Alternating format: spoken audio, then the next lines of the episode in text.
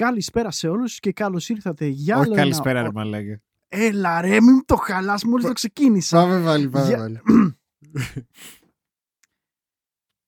Γεια σε όλους και καλώς ήρθατε σε άλλο ένα Order of Gaming. Μαζί μου ο Χρήστος πως πάντα. Γεια σας, παιδάκια. Ήρθαμε να συζητήσουμε τα νέα αυτής της εβδομάδας και όχι μόνο. Ε, να πούμε τι έγινε, πώς θα περνάμε. Ναι, όχι μόνο κάνουμε. αυτής της εβδομάδας, γιατί καμιά φορά ξεχνάμε να συζητήσουμε και νέα της προηγούμενης Ναι. εβδομάδας. Και, και παίρνουν Πώς τα σπόδες. και παίρνουν σπόδες στα θέματα, άλλα θέματα. Αλλά ναι, γενικά ήταν ε, ωραία εβδομαδούλα. Είδαμε εμ, κάποια παλιά ονόματα να επιστρέφουν ε, ε, στην επιφάνεια Yes. από το πουθενά. Ε, πράγμα που μας έκανε πάρα πολύ χαρούμενους. Εμ, είδαμε και πο- αποκαλύψεις, ε, είδαμε για το Call of Duty επιτέλους κάποια πράγματα. Εμ, είδαμε κάτι πισωκολλιέ- πισωκολλήματα, ξέρω εγώ, μεταξύ Epic, ε, θα τα πούμε όλα αυτά. Ναι, ναι, ναι. ναι. Άρα, Και πάμε. ίσως κάποια θέματα τα οποία δεν ξέρατε, δεν γνωρίζατε, εμ, τα οποία θα αναφέρουμε. Ε, ο Χρήστος λοιπόν είναι διακοπές αυτή τη βδομάδα, έτσι. Yep. Τι κάνεις Χρήστο, πώς θα περνάς; Πολύ ωραία, πολύ ωραία. Από την ε, εξωτική Καλαμάτα. Είσαι καλαμάτα τώρα. Ναι, ναι, ναι. Κοντά, κοντά. Ωραία. Άρα ξεκουράζεσαι, χαλαρώνεις έτσι για να γεμίζουν οι μπαταρίες. Για... Τέλεια. Ε, παίζεις τίποτα αυτό το διάστημα; Ε, θα τα πούμε. Θα τα πούμε, Ωραία. θα τα πούμε. Α, επειδή συνδυάζεται με το άλλο. ΟΚ. Ναι, ναι, ναι, ναι, ναι. Οπότε θα το αφήσω προσωρινά εδώ γιατί θα μας πει ο Χρήστος αργότερα για το τι, α, με τι Ναι, ναι, ασχολείται ναι. αυτή τη βδομάδα. ναι. Ε, Καλά, εγώ θα- τώρα, τώρα δεν μπορώ να ασχοληθώ, αλλά πριν φύγω πρόλαβα Α, λίγο να... Ναι, οκ, εντάξει, it's okay. Ε, Πρόλαβα να πάρω μια ματιά, ας το πούμε. Ναι, δεν πειράζει, θα συνεχίσει. Είναι, είναι αυτό που σε κρατάει μέχρι να γυρίσεις. Εγώ αυτή τη βδομάδα στρίμαρα κανονικά. Συν ένα έξτρα στριμάκι. Συν δύο έξτρα στριμάκια να πούμε. Άρα έκανα τέσσερα στριμάκια αυτή τη βδομάδα. Πολύ ωραία. Α, Εμ, Ghost of Tsushima. Όχι, έκανα δεν την ήταν παρα... όλα. Παρασκευή ήταν ε, το Tsushima και το Σάββατο. Το Σάββατο που πάνω κάτω έκανα και κάτι ε, τροποποιήσεις στο- στο stream μου και τα λοιπά. Οπότε με βοήθησε και εσύ σε αυτό. Κοιτάζαμε κάποια πράγματα, μήπως μπορώ να χρησιμοποιήσω άλλη capture card και τα λοιπά γιατί ε, έχω αυτή την τελεομανία γάμα το κερατό μου η οποία με, με οδηγεί και δυστυχώς ξέρεις είναι πρέζα. Είναι πρέζα γάμα Εντάξει ρε φίλε, όταν είναι να δείξεις ε, Ghost of Tsushima, είναι λογικό να θέλεις να έχει το καλύτερο αποτέλεσμα. Θες να το Ναι. σεβαστείς όπως και να Είναι, κάνεις. είναι, πραγμα- είναι πραγματικά παιδιά. Ε, παίξαμε, λοιπόν, το, έπαιξα λοιπόν το Director's Cut ε, πέρα από το Legend of Zelda Skyward Sword HD που παίξαμε Δευτέρα και Τετάρτη. Τελείωσε. Ε, όχι βέβαια. Έχω σκέψω ότι πέρασα τους ναούς και τα λοιπά και τώρα με ξαναστέλνει πίσω περίπου για να πάρω και τις φωτιές για να ενισχύσει το ξύφος μου ρε παιδί μου. Οπότε ξαναπερνάς Ναι. σε ένα άλλου, Εντάξει. άλλου είδους παρόμοιο ναό. Καλώς ήρθες στο κλαμπ. Αλλά είναι υπέροχο, ρε φίλε. Είναι τρελέ. είναι απίστευτο το gamer, αλήθεια. Δεν μπορώ. Είναι κάθε εβδομάδα όλο και καλύτερα μαλάκα. Έχω καλή, καλύτερη άποψη αυτό το παιχνίδι. Ε, ναι, αλλά Παρασκευή. Το χειρότερο είχαμε Zelda. Άσε, αυτό είναι. Αυτό κάποια στιγμή ίσως τον τερματίσω, θα το συζητήσω. Ε, για το τι, τι ηλίθιοι είμαστε σαν gamers ίσως. Ε, πολλοί, έτσι, δεν, δεν μιλάω για όλους, αλλά πολλοί είναι ηλίθιοι που τα λένε αυτά. Ε, αλλά ναι, Παρασκευή ήρθε και το, και το Day One του Ghost of Tsushima ε, το οποίο είναι απλά υπέροχο παιχνίδι. Ε, είχα καιρό να παίξω το αρχικό. Ε, είναι απλά υπέροχο παιχνίδι με τα όλα του. Ακόμα και το content που προσθέσαμε, το καινούριο νησί Οίκη, ε, καινούριες αποστολές, καινούριο story κτλ. Αλλά Είναι όλα, δένουν αυτό πάρα ήτανε πολύ όμορφα. Ένα όνειρο ήταν αυτό. Είχα μπει στο, στο stream του Seb και πραγματικά. Εν τω μεταξύ το παίζει σε PlayStation 4, έτσι. Γιατί Πε- δεν α, έχεις το, το, PlayStation ασ- 5. το αστείο είναι αυτό, ότι ε, εγώ παίζω το παιχνίδι, παιδιά, σε PlayStation Vanilla. Ούτε καν το Pro. ούτε καν το Pro. Ναι. Οπότε και το παιχνίδι παίζει άψογα. Πραγματικά άψογα. Δεν μπορούσαμε καλύτερα ευχαριστημένος. Εντάξει, τύπη Ε, είναι μάγη στη Sucker Punch. Δεν γίνεται. Είναι λες και βλέπεις. σχεδόν λες και βλέπεις PlayStation 5 είναι δηλαδή. Μα Απλά- μου μπαίνα, δηλαδή- μπαίνανε άτομα, μπαίνανε άτομα και μου λέγανε, shout out ε, ο Silent, Silent Tunes, Ε, ο οποίος έλεγε ρε φίλε, «Πε- σίγουρα παίζει το PlayStation ε, 4 του Vanilla. Ναι, μαλάκα, πώς ναι, είναι έτσι το δηλαδή, game? Πραγματικά αν εξαιρέσεις το ότι τρέχει, ξέρω εγώ, σε 30 frames. Αυτό, ε, αυτό είναι το μόνο πράγμα που θα, αυ- θα δεις σαν αυτό διαφορά. είναι το μόνο πράγμα που σε κάνει να καταλάβεις ότι είναι PlayStation 4. Κατά Μμ. τα άλλα, είναι λες και βλέπεις το Next Gen παιχνίδι. Ακριβώς. Πραγματικά. Ε, και μπορώ να πω hands down, χωρίς να νιώθω καν άσχημα, ότι όποιος ε, έχει PlayStation 4 πρέπει να έχει στην κατοχή το παιχνίδι. Είναι hands Καλά, down, ναι, ναι. είναι must have το παιχνίδι, ρε. Είναι τόσο Ε, καλό. Αυτό που δεν θυμάμαι είναι αν ε, πάρει κάποιος ε, το Director's Cut ε, Α. έχει upgrade σε 60 FPS και τέτοια έτσι. Ε, λοιπόν, να ξεκαθαρίσουμε λίγο τα upgrades τι γίνεται. Ε, εγώ ουσιαστικά, όπως σας είπα, με το PlayStation 4 Vanilla, που έχω το, το- την έκδοση του PlayStation 4 δηλαδή, έπρεπε να πληρώσω 20 ευρώ και με αυτό έπαιρνα το Director's Cut του PlayStation 4. Αν είχα Ναι, PlayStation 5, Επειδή ήσουν ήδη κάτοχος του προηγούμενου. Ακριβώς. Αν, ήμουνα, αν είχα τώρα PlayStation 5, είχα δυνατότητα να αγοράσω από την αρχή το παιχνίδι μαζί με τον Director's Cut για PlayStation 5, που είναι στα καταστήματα και τα physical και τα λοιπά, ή το digital, το οποίο εναρχόταν στα 70 ευρώ. Και αν είχα το PlayStation 4, δηλαδή όπως τώρα π.χ. και πες ότι είχα και το PlayStation 5 τώρα, έπρεπε να πληρώσω 30 ευρώ για να πάρω enhancements στα FPS, texture pack, ε, Ναι. haptic triggers, sound, 3D sound κτλ. Είναι όλα αυτά μέσα σε πακέτο. Αλλά νομίζω ότι οι αλλαγές είναι τόσο λίγες σε σύγκριση με το Ε, αρχικό con- project. Τώρα που είναι τα έχεις και τα δύο, αν θέλεις να κάνεις upgrade σε PlayStation 5 πρέπει 10 να ευρώ. δώσεις 10 ευρώ. 10 ευρώ είναι το upgrade του PlayStation 5. Και ναι. physical που τα έχεις. ναι, ναι, ναι. Α, οκ.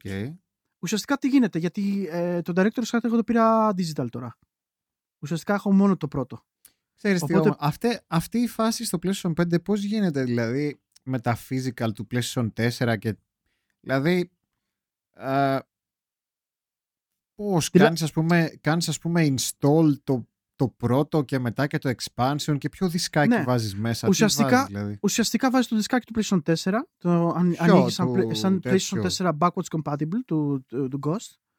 Ε, αν έχεις κάνει τώρα το upgrade, θα βρίσκεις αυτόματα. Θα έχεις κατεβάσει, θα έχεις εγκαταστήσει, οπότε είναι αυτόματα ενεργοποιημένο Α, εκεί, ναι, ναι, σαν ναι, η ναι, επόμενη κατάλαβα, έκδοση. κατάλαβα. Καταλαβες.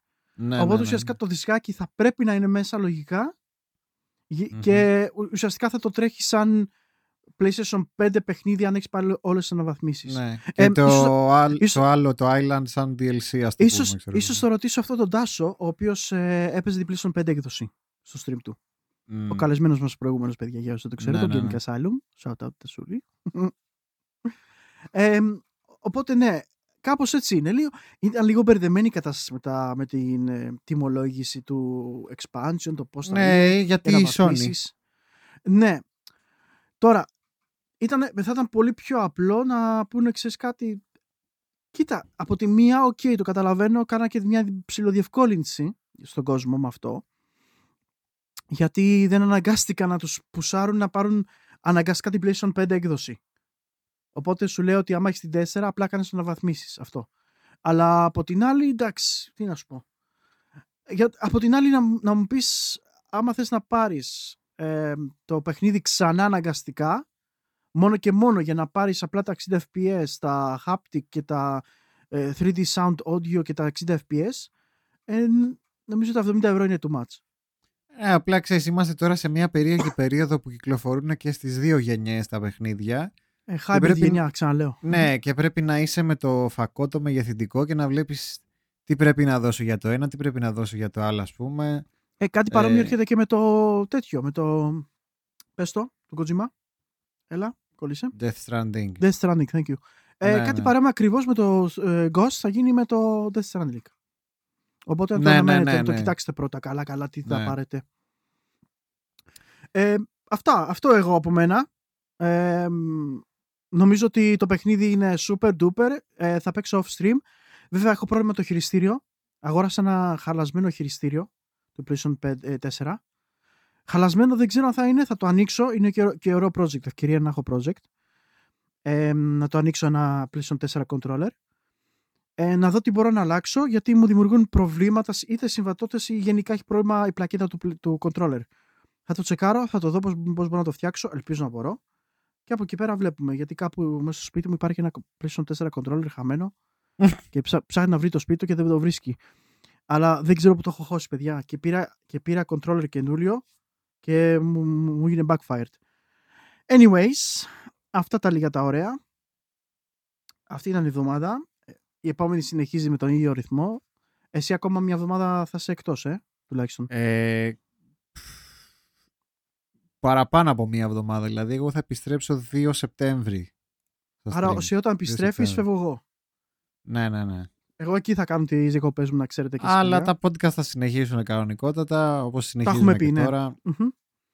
Έχουμε Θα, είμαι, πει. θα έχω τη, το μικροφωνάκι μου, το, την κάψου μου και θα τα κάνουμε με το Χρήστο κανονικά τα podcast. So, So, ερχόμαστε στα So. νέα που είναι και πολύ ωραία, Χριστό. Με το, με το πρώτο θέμα που θα ξεκινήσουμε, το οποίο εμ, έγινε έτσι χας-χας ε, μία ψηλό expo, να το πούμε έτσι. μας, πέρα, μας πέρασε στον Τούκου. παρότι Πραγματικά. Ναι, το πήρε το μάτι μου κάπου, αλλά ή ξέχασα να το βάλω Ο- στα θέματά μας την προηγούμενη εβδομάδα. Κάπως μου ξέφυγε τέλος πάντων ο κάποιο λόγος- brain fart. Ο λόγος είναι γιατί μας πέρασε το Τούκο το συγκεκριμένο θέμα, ε, μιλώντας ότι η 3D Realms, η οποία τη γνωρίζουμε περισσότερο πιο γνωστή από όλα είναι στο Duke Nukem το οποίο ήταν τη 3D Realms, έγινε αυτό το expo, ε, το οποίο έδειξε δικά τους παιχνίδια και τα λοιπά, τα οποία κάνουν publish, ε, τα οποία τώρα με, πριν ξεκινήσουμε το podcast με τον Χρήστο, ανοίξαμε και τα τσεκάραμε. Χρήστο, τι είδαμε, αδερφέ; Πες μου τι είδαμε. Ε, το ήξερα, το ήξερα ότι η 3D Realms έχει, είναι πλέον publisher, ξέρω εγώ, κάποιων παιχνιδιών έτσι που είναι πολύ interesting, αλλά δεν ήξερα, δεν είχα ιδέα πόσα είναι. Ε, η 3D Realms λοιπόν, εντάξει έχουμε να δούμε χρόνια παιχνίδι από αυτούς. Νομίζω το μόνο που φτιάχνουν τώρα είναι το, το Graven που σου έλεγα ότι είναι σαν spiritual successor του, του Hexen. Μμμ. Α, Έρωτας στο Hexen, by the way. ε, Και κα- το καλά, Heretic. εντάξει. Hexen Heretic τα αγαπημένα. Ναι, μου. ναι, ναι, ναι. Το, το Graven είναι το νέο τους παιχνίδι που υποτίθεται ότι είναι spiritual successor αυτής της σειράς. Απλά αυτό που λέω Χρήστος τώρα π.χ. σκεφτείτε το, έχετε στο νου σας αυτά τα παιχνίδια γιατί με βάση αυτά τα παιχνίδια θα καταλάβετε λίγο τι publish κάνει η Ναι, ναι, ναι. τέτοια. Μαζεύει Realms. developers που, κάνουν, που φτιάχνουν τέτοια παιχνιδάκια σε στυλ των old school shooters Δηλαδή Και- Doom, Quake, όλα αυτά με τη Ναι, με τέτοια ναι, μηχανή ναι. γραφικών. και όλα, σχεδόν όλα αυτά τα παιχνίδια είναι ένα και ένα. Πραγματικά. Εγώ Ε, είπα τα έχει- πλάκα, παιδιά, δεν το ήξερα. Αυτό Δεν το το Realms Deep ε, ήταν ένα, ας το πούμε, μια ψηλοπαρουσίαση έτσι πιο μικρή, μικρή ρε παιδί μου. Μμμ. Α, και τα έχουν και στα... έχουν και sale, νομίζω. Δεν ξέρω αν τα sales ισχύουν ακόμα. Κάτσε Τα, να ρίξω όχι, μια τα, ματιά. τα sales ισχύαν, ήταν στα Steam sales από το August ε, 12 ως 15. Α, ήταν 12 με 15, Μμμ. κρίμα. Ναι, οκ. Δεν προλάβαμε να το πούμε και στα παιδιά. Ελπίζω να τα είχαν στα wishlist τους αυ- κάποια από αυτά. τουλάχιστον, τουλάχιστον αν δεν τα είχαν να τα δούνε τώρα. Δηλαδή, άμα μπορείτε να ψάξετε παιχνίδια από αυτούς, από τη 3D Realms, ε, θα καταλάβετε τι εννοούμε. Γιατί υπάρχουν τίτλοι εμ, του τύπου ε, Ion Fury, για όσους δεν το ξέρετε. Είναι ένα παιχνίδι το οποίο είναι ένα modern game, το οποίο φτιάχτηκε στη μηχανή γραφικών του Duke Nukem 3D. Οπότε φαίνεται παλαιωμένο, αλλά είναι καινούριο game. Οπότε περίπου τα παιχνίδια που κάνει publish είναι σε αυτό το μοτίβο. Ναι, ναι, ναι. Και παιδιά είναι ένα και ένα πραγματικά. Έχει κάτι τίτλους τα οποία δεν περίμενες ότι θα, θα δεις το 2021. Αλλά προσωπικά για μένα είναι φτιαγμένα και ραμμένα για το Σεμπάστιαν αυτά. Δεν ξέρω, ο, Χρ- ο Χρήστος πιστεύω νιώθει το ίδιο γιατί μοιάζουν τα γούστα μας αυτό. Ναι, ναι, κάποια τα έχω, τα, κάποια τα έχω κιόλας ή τα έχω Μμμ. δοκιμάσει από- μέσω demo. Το Amid Evil, ας πούμε, που εντάξει, εξαιρετικό old school shooter. Το Project Warlock, το, το πρώτο, Μμμ. όχι το δεύτερο Αυτό, που θα βγει αυτό το 22. έχω. Αυτό το έχω και δεν ήξερα ότι βγαίνει Project Warlock 2 παράδειγμα που εμφανίστηκε και σε αυτή την Expo. Ναι, ναι, ναι, ναι. Πολλά, πολλά παιχνίδια. Το Graven που σου είχα πει που εντάξει είναι ακόμα early access. Ε, πολλά από αυτά που έδειξαν θα βγουν το 22. Οπότε τσεκάρετε τα γιατί σίγουρα όσοι γουστάρετε τέτοια, ο, τέτοιες ολσκουλιές δεν υπάρχει περίπτωση να μην βρείτε κάτι που σας ενδιαφέρει. Α, μπείτε στη σελίδα του στη σελίδα Realms Deep 2021 να δείτε τα παιχνίδια που έκαναν announce και που προμοτάρουν γενικότερα. Δηλαδή, ε, κοιτάω τώρα ένα παιχνίδι που λέγεται Hellbound, το οποίο, παιδιά, είναι λες και βλέπω το καινούριο Doom, ρε. Όχι με γραφικά τέτοια, αλλά είναι λες και βλέπω σε gameplay το καινούριο Doom. Έλα ρε φίλε, δηλαδή. Αυτό το πράγμα δεν ξέρω γιατί μου πέρασε έτσι. Αλήθεια, δεν ξέρω. Εντάξει, Anyways. ε, Ναι. βγαίνουν τόσα πολλά παιχνίδια πλέον. Ναι, ξέρεις, ποιο είναι το, ξέρεις τι Που- με χαλάρει εσύ Χριστό. Ότι τέτοιο, τέτοιο είδους ε, project και τα λοιπά ε, που είναι έρωτας για τα 90s games δεν προμοτάρονται ρε μαλάκα. Καλά, ναι. Δηλαδή, Δηλαδή- ακόμα και σε εμάς πέρασε στον Ντούκου. Ναι. Και είναι Μέσα γιατί στο ήταν σε χάος. φάση χάς-χάς, ναι. Και ήταν μέσα στο Ναι, χάς-χάς ναι. πολύ η φάση. Εμένα μου τη πάει αυτό. Γιατί εγώ θα ήθελα να αναδειχθούν περισσότερα τέτοια games και να μπορούν να δει ο κόσμος πόσο ωραία ε, shooters υπήρχαν τότε ε, και πόσο μεγάλη διαφορά έχω με τα shooters του σήμερα. Ε, και έτσι με αυτόν τον τρόπο θα κάνουμε πάσα και στο δεύτερο θέμα το οποίο έχει να κάνει με το πρώτο ε, το οποίο έχει να κάνει με το re-release του Quake που έγινε αυτή τη βδομάδα ε, το οποίο ουσιαστικά πρόκειται για ένα Quake το 1, Quake 1 με, καλύτερα, με αναβαθμισμέ- αναβαθμισμένα γραφικά ε, και συν expansions τα οποία προσθέθηκαν στο ε, αρχικό προ- project του παιχνιδιού και μπορώ να πω ότι όχι απλά ενθουσιαστήκα με τον Χριστό ο Χρήστος το πήρε εγώ όχι ακόμα αλλά είναι α- άμεσα έρχεται και wow τι blast from the past Χριστό τι Δε- blast from the past πες μου. εντάξει. Λοιπόν, αυτή τη βδομάδα ήταν η QuakeCon, έτσι, της, ε, Bethesda, πλέον της Bethesda. καποτε Μμμ. τη id Software πλέον το έχει αναλάβει η Bethesda ως ε, owner της ε, id Software. Ε, και πλέον από ό,τι έχω καταλάβει, το QuakeCon ε, θα γίνει κάτι σαν την convention για όλα αυτά τα παιχνίδια, ξέρεις, της Bethesda, τα σουτεράδικα και μπορεί και να το χρησιμοποιήσουν και για άλλα πράγματα στο μέλλον, ποιος ξέρει. Α, οπο- είχαμε ακούσει από την προηγούμενη εβδομάδα κιόλας ότι θα βλέπαμε μια Μμμ. αναβίωση του Doom. Δεν ξέραμε περί τίνος πρόκειται Ε, ακριβώς. εμεί- εμείς, εμα- εμείς ωρυάζαμε εδώ πέρα θα είναι σε φάση Doom και Εντάξει, τέτοια ότι, αλλά... ότι θα βλέπαμε Doom ε, καινούριο ή reboot και τέτοια. Καλά, περίμενε, νωρίς είναι ακόμα. Οκ, Κάτσε. ναι, δέχομαι. Περίμενε, περίμενε. Καλά, αυτή η version του Doom, καταρχάς ε, ένα μπράβο στην ε, Bethesda να πω, που αυτή την έκδοση, την Enhanced, δεν την πούλησε ξεχωριστά. Ε, είναι update της υπάρχουσας έκδοσης. Δηλαδή όποιος το έχει το game ήδη στο Steam, το Quake το 1, είτε στο Steam, είτε στο Bethesda Launcher που το είχαν δώσει και δωρεάν πριν λίγο καιρό, ε, είτε οπουδήποτε αλλού, το update αυτό το παίρνει δωρεάν. Άλλοι αυτό θα το πουλάγανε, στάνταρ θα το πουλάγανε. Στάνταρ. Ναι ρε, βέβαια, βέβαια. Γιατί είναι δουλειά, δεν είναι μαλακίες. Καταρχάς, ε, επανέφεραν το multiplayer, το online του Quake. Δηλαδή τώρα άμα μπεις έχει online multiplayer το Quake. Το ένα. Αυτή η έκδοση. Βάλανε και έφτιαξε η Machine Games που φτιάχνει πλέον τα Wolfenstein. Έφτιαξε και ένα καινούριο expansion που λέγεται... Κάτσε να δεις πώς λέγεται. Dimensions... Dimension of the Machine Μμμ. λέγεται και του έριξα και μια ματιά και είναι, εντάξει, παίζει να είναι και από τα καλύτερα expansions που έχω δει. Τόσο καλό ρε. Ναι, ναι, ναι. Έχει κανονικά τα δύο expansions του original Doom, το Scourge of Armagon και το Dissolution of Eternity. Ε, και έχει και δύο... Του Quake δύο εννοείς. Ναι, ναι, ναι, ναι, ναι. Ντου- Επειδή είπες Doom, γι' αυτό μπερδεύτηκα. Α, ναι, συγγνώμη, ναι, το Quake.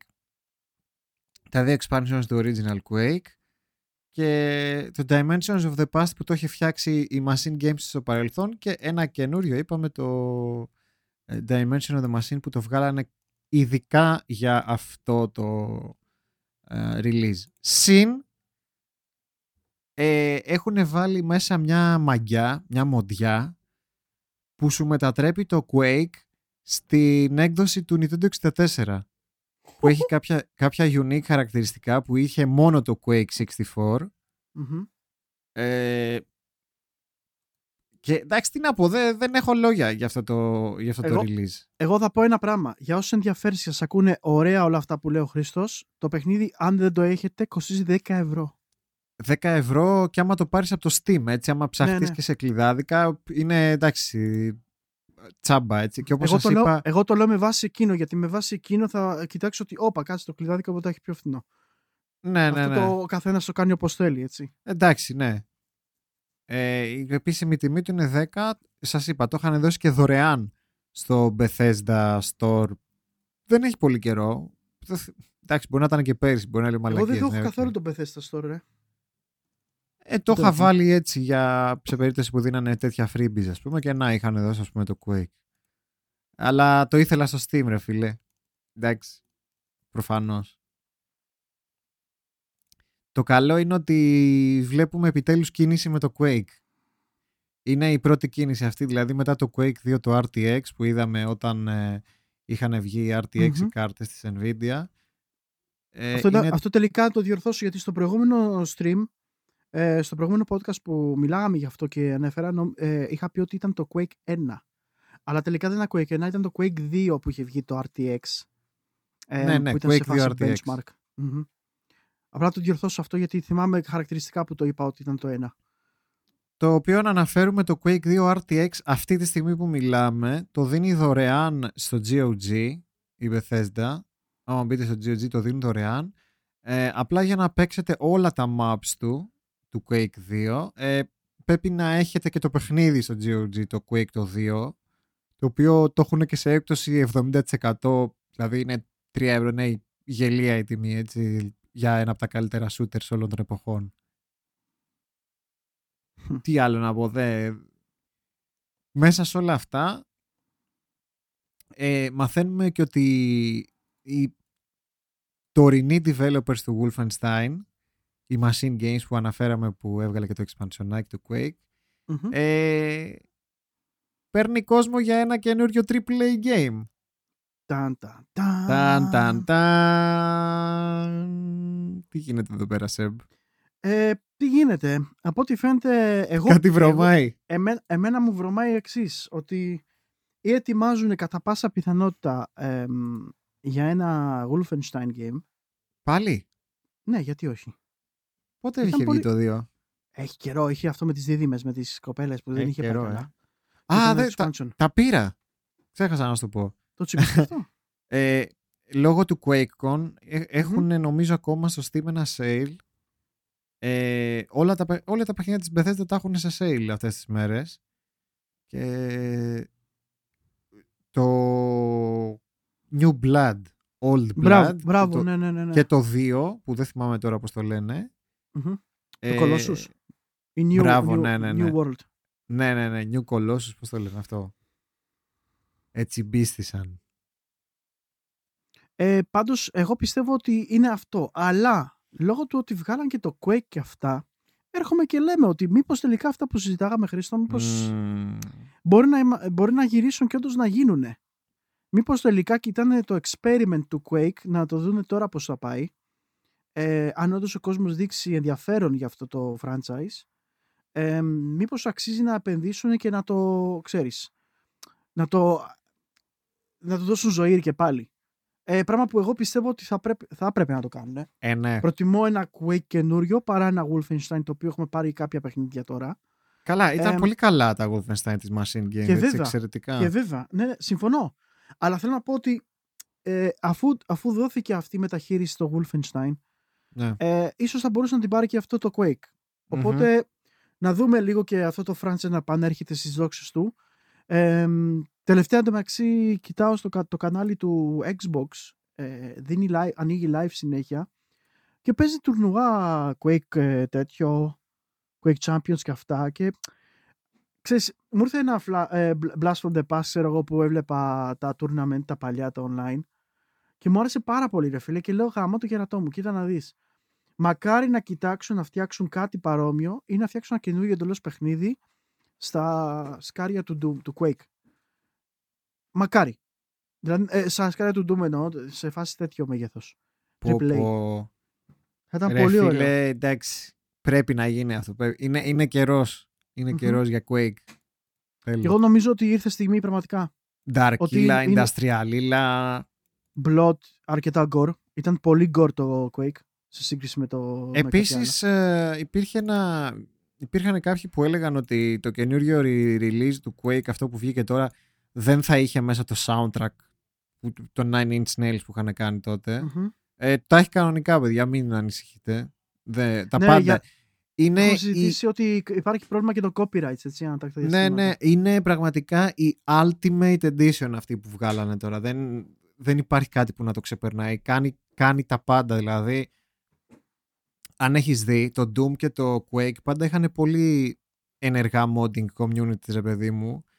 Και είχαν φτιάξει, ξέρεις, εκδο... είχαν χτίσει εκδόσεις που ήταν καλύτερες ακόμα και από τις original, έτσι, πολύ ανώτερες, ρε παιδί μου. Ε, αυτή πραγματικά η έκδοση κα- έχει καταφέρει και έχει ξεπεράσει ακόμα και όλα αυτά τα fan, ε, τα fan made ports. Μμμ. Πρέπει να είναι η πρώτη φορά που βλέπω κάτι τέτοιο σε Quake Doom κατάσταση. Ναι, ναι, ναι. ναι. Και να τώρα τι βγάζει λες. η ίδια η εταιρεία superior port. Ε, εξαιρετικό. Ε, θέλω να δω πάντως τι γίνεται. Είναι πολύ ενδιαφέρον τα νέα. Ε, ίσως, φα- ίσως δούμε σε ένα χρόνο περίπου κάποια, κάποια περισσότερα νέα πιστεύω. Γιατί αν κάνουν το hiring τώρα που σημαίνει ας πούμε ότι το project είναι στα σκαριά ε, ίσως να μην ξέρουμε καν ποιο είναι το project. Απλά ξέρεις, προσλαμβάνουν Ε, καλά, το ναι, ναι. build, το team το οποίο ίσως ξεκινήσει και πάρει πληροφορίες και αυτό σύντομα. Θα δούμε. Ε, ανυπομονώ κι εγώ. Περιμένω νέα και θα δούμε τι θα κάνουμε. Quake is back by the way guys. Αλλά εντάξει. Όπου γάμος και γιορτή και η Βασίλο μέσα. Μα- Ναι, δηλα- δηλαδή καινούριο, καινούριο, καινούριο Skyrim. Αυτό εννοεί. Skyrim ε, φέτος γιορτάζει τα δέκατά του γενέθλια. Ω μαλάκι. Ε, στις 11 του, του 21 γιορτάζει τα δέκατά του γενέθλια και φυσικά, φυσικά ο Todd γιορτάζει Πάμε ρε τότε.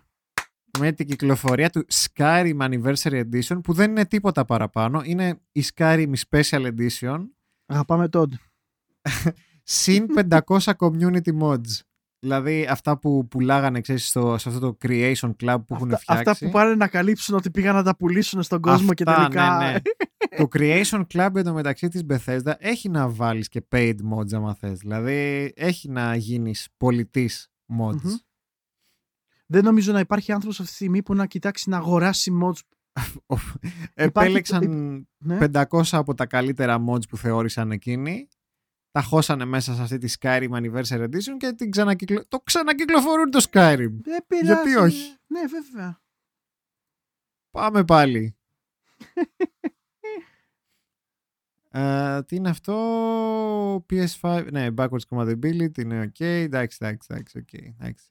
same old same old κάπως έτσι θα Ακριβώς. προσπαθήσει να σε κρατήσει η Bethesda στο Skyrim μέχρι να βγει το, το Elder Scrolls 6 και το Starfield Καλά, άστο, για το 6 μην το αναφέρεις καν. Το είπαμε. Καλά, ναι, δεν το αναφέρω καν. Αλλά αναφέρω αυτά έγιναν κατά την QuakeCon. Δηλαδή, βλέπεις χώνουν και news για τα άλλα τους παιχνίδια μέσα σε... Είπαμε, μπράβο στην Μπαθε- Bethesda κιόλας για αυτό που έκανε, έτσι. Κακά τα ψέματα. Ποιο; Ε, γι' αυτό, ότι και καλά έδωσε και φως και σε τέτοια παιχνίδια. Το οποίο δεν, δεν υπήρχε παλιά. Ναι, οκ. Ε, φαντα... Σου είπα, φαντάζομαι πως θα το αξιοποιήσουν ε, και αλλιώς το QuakeCon πλέον, δηλαδή πέρα από το Quake. I hope so. Πραγματικά I hope so. Λοιπόν, αυτά με την ε, Bethesda και το QuakeCon. Αλλά είχαμε και άλλα μεγάλα revelations α, αυτή τη βδομάδα. Μμμ. Όπως ανέφερα και στην αρχή του podcast, ε, θα μιλήσουμε λίγο για το Call of Duty, το οποίο έγινε επιτέλους το reveal του.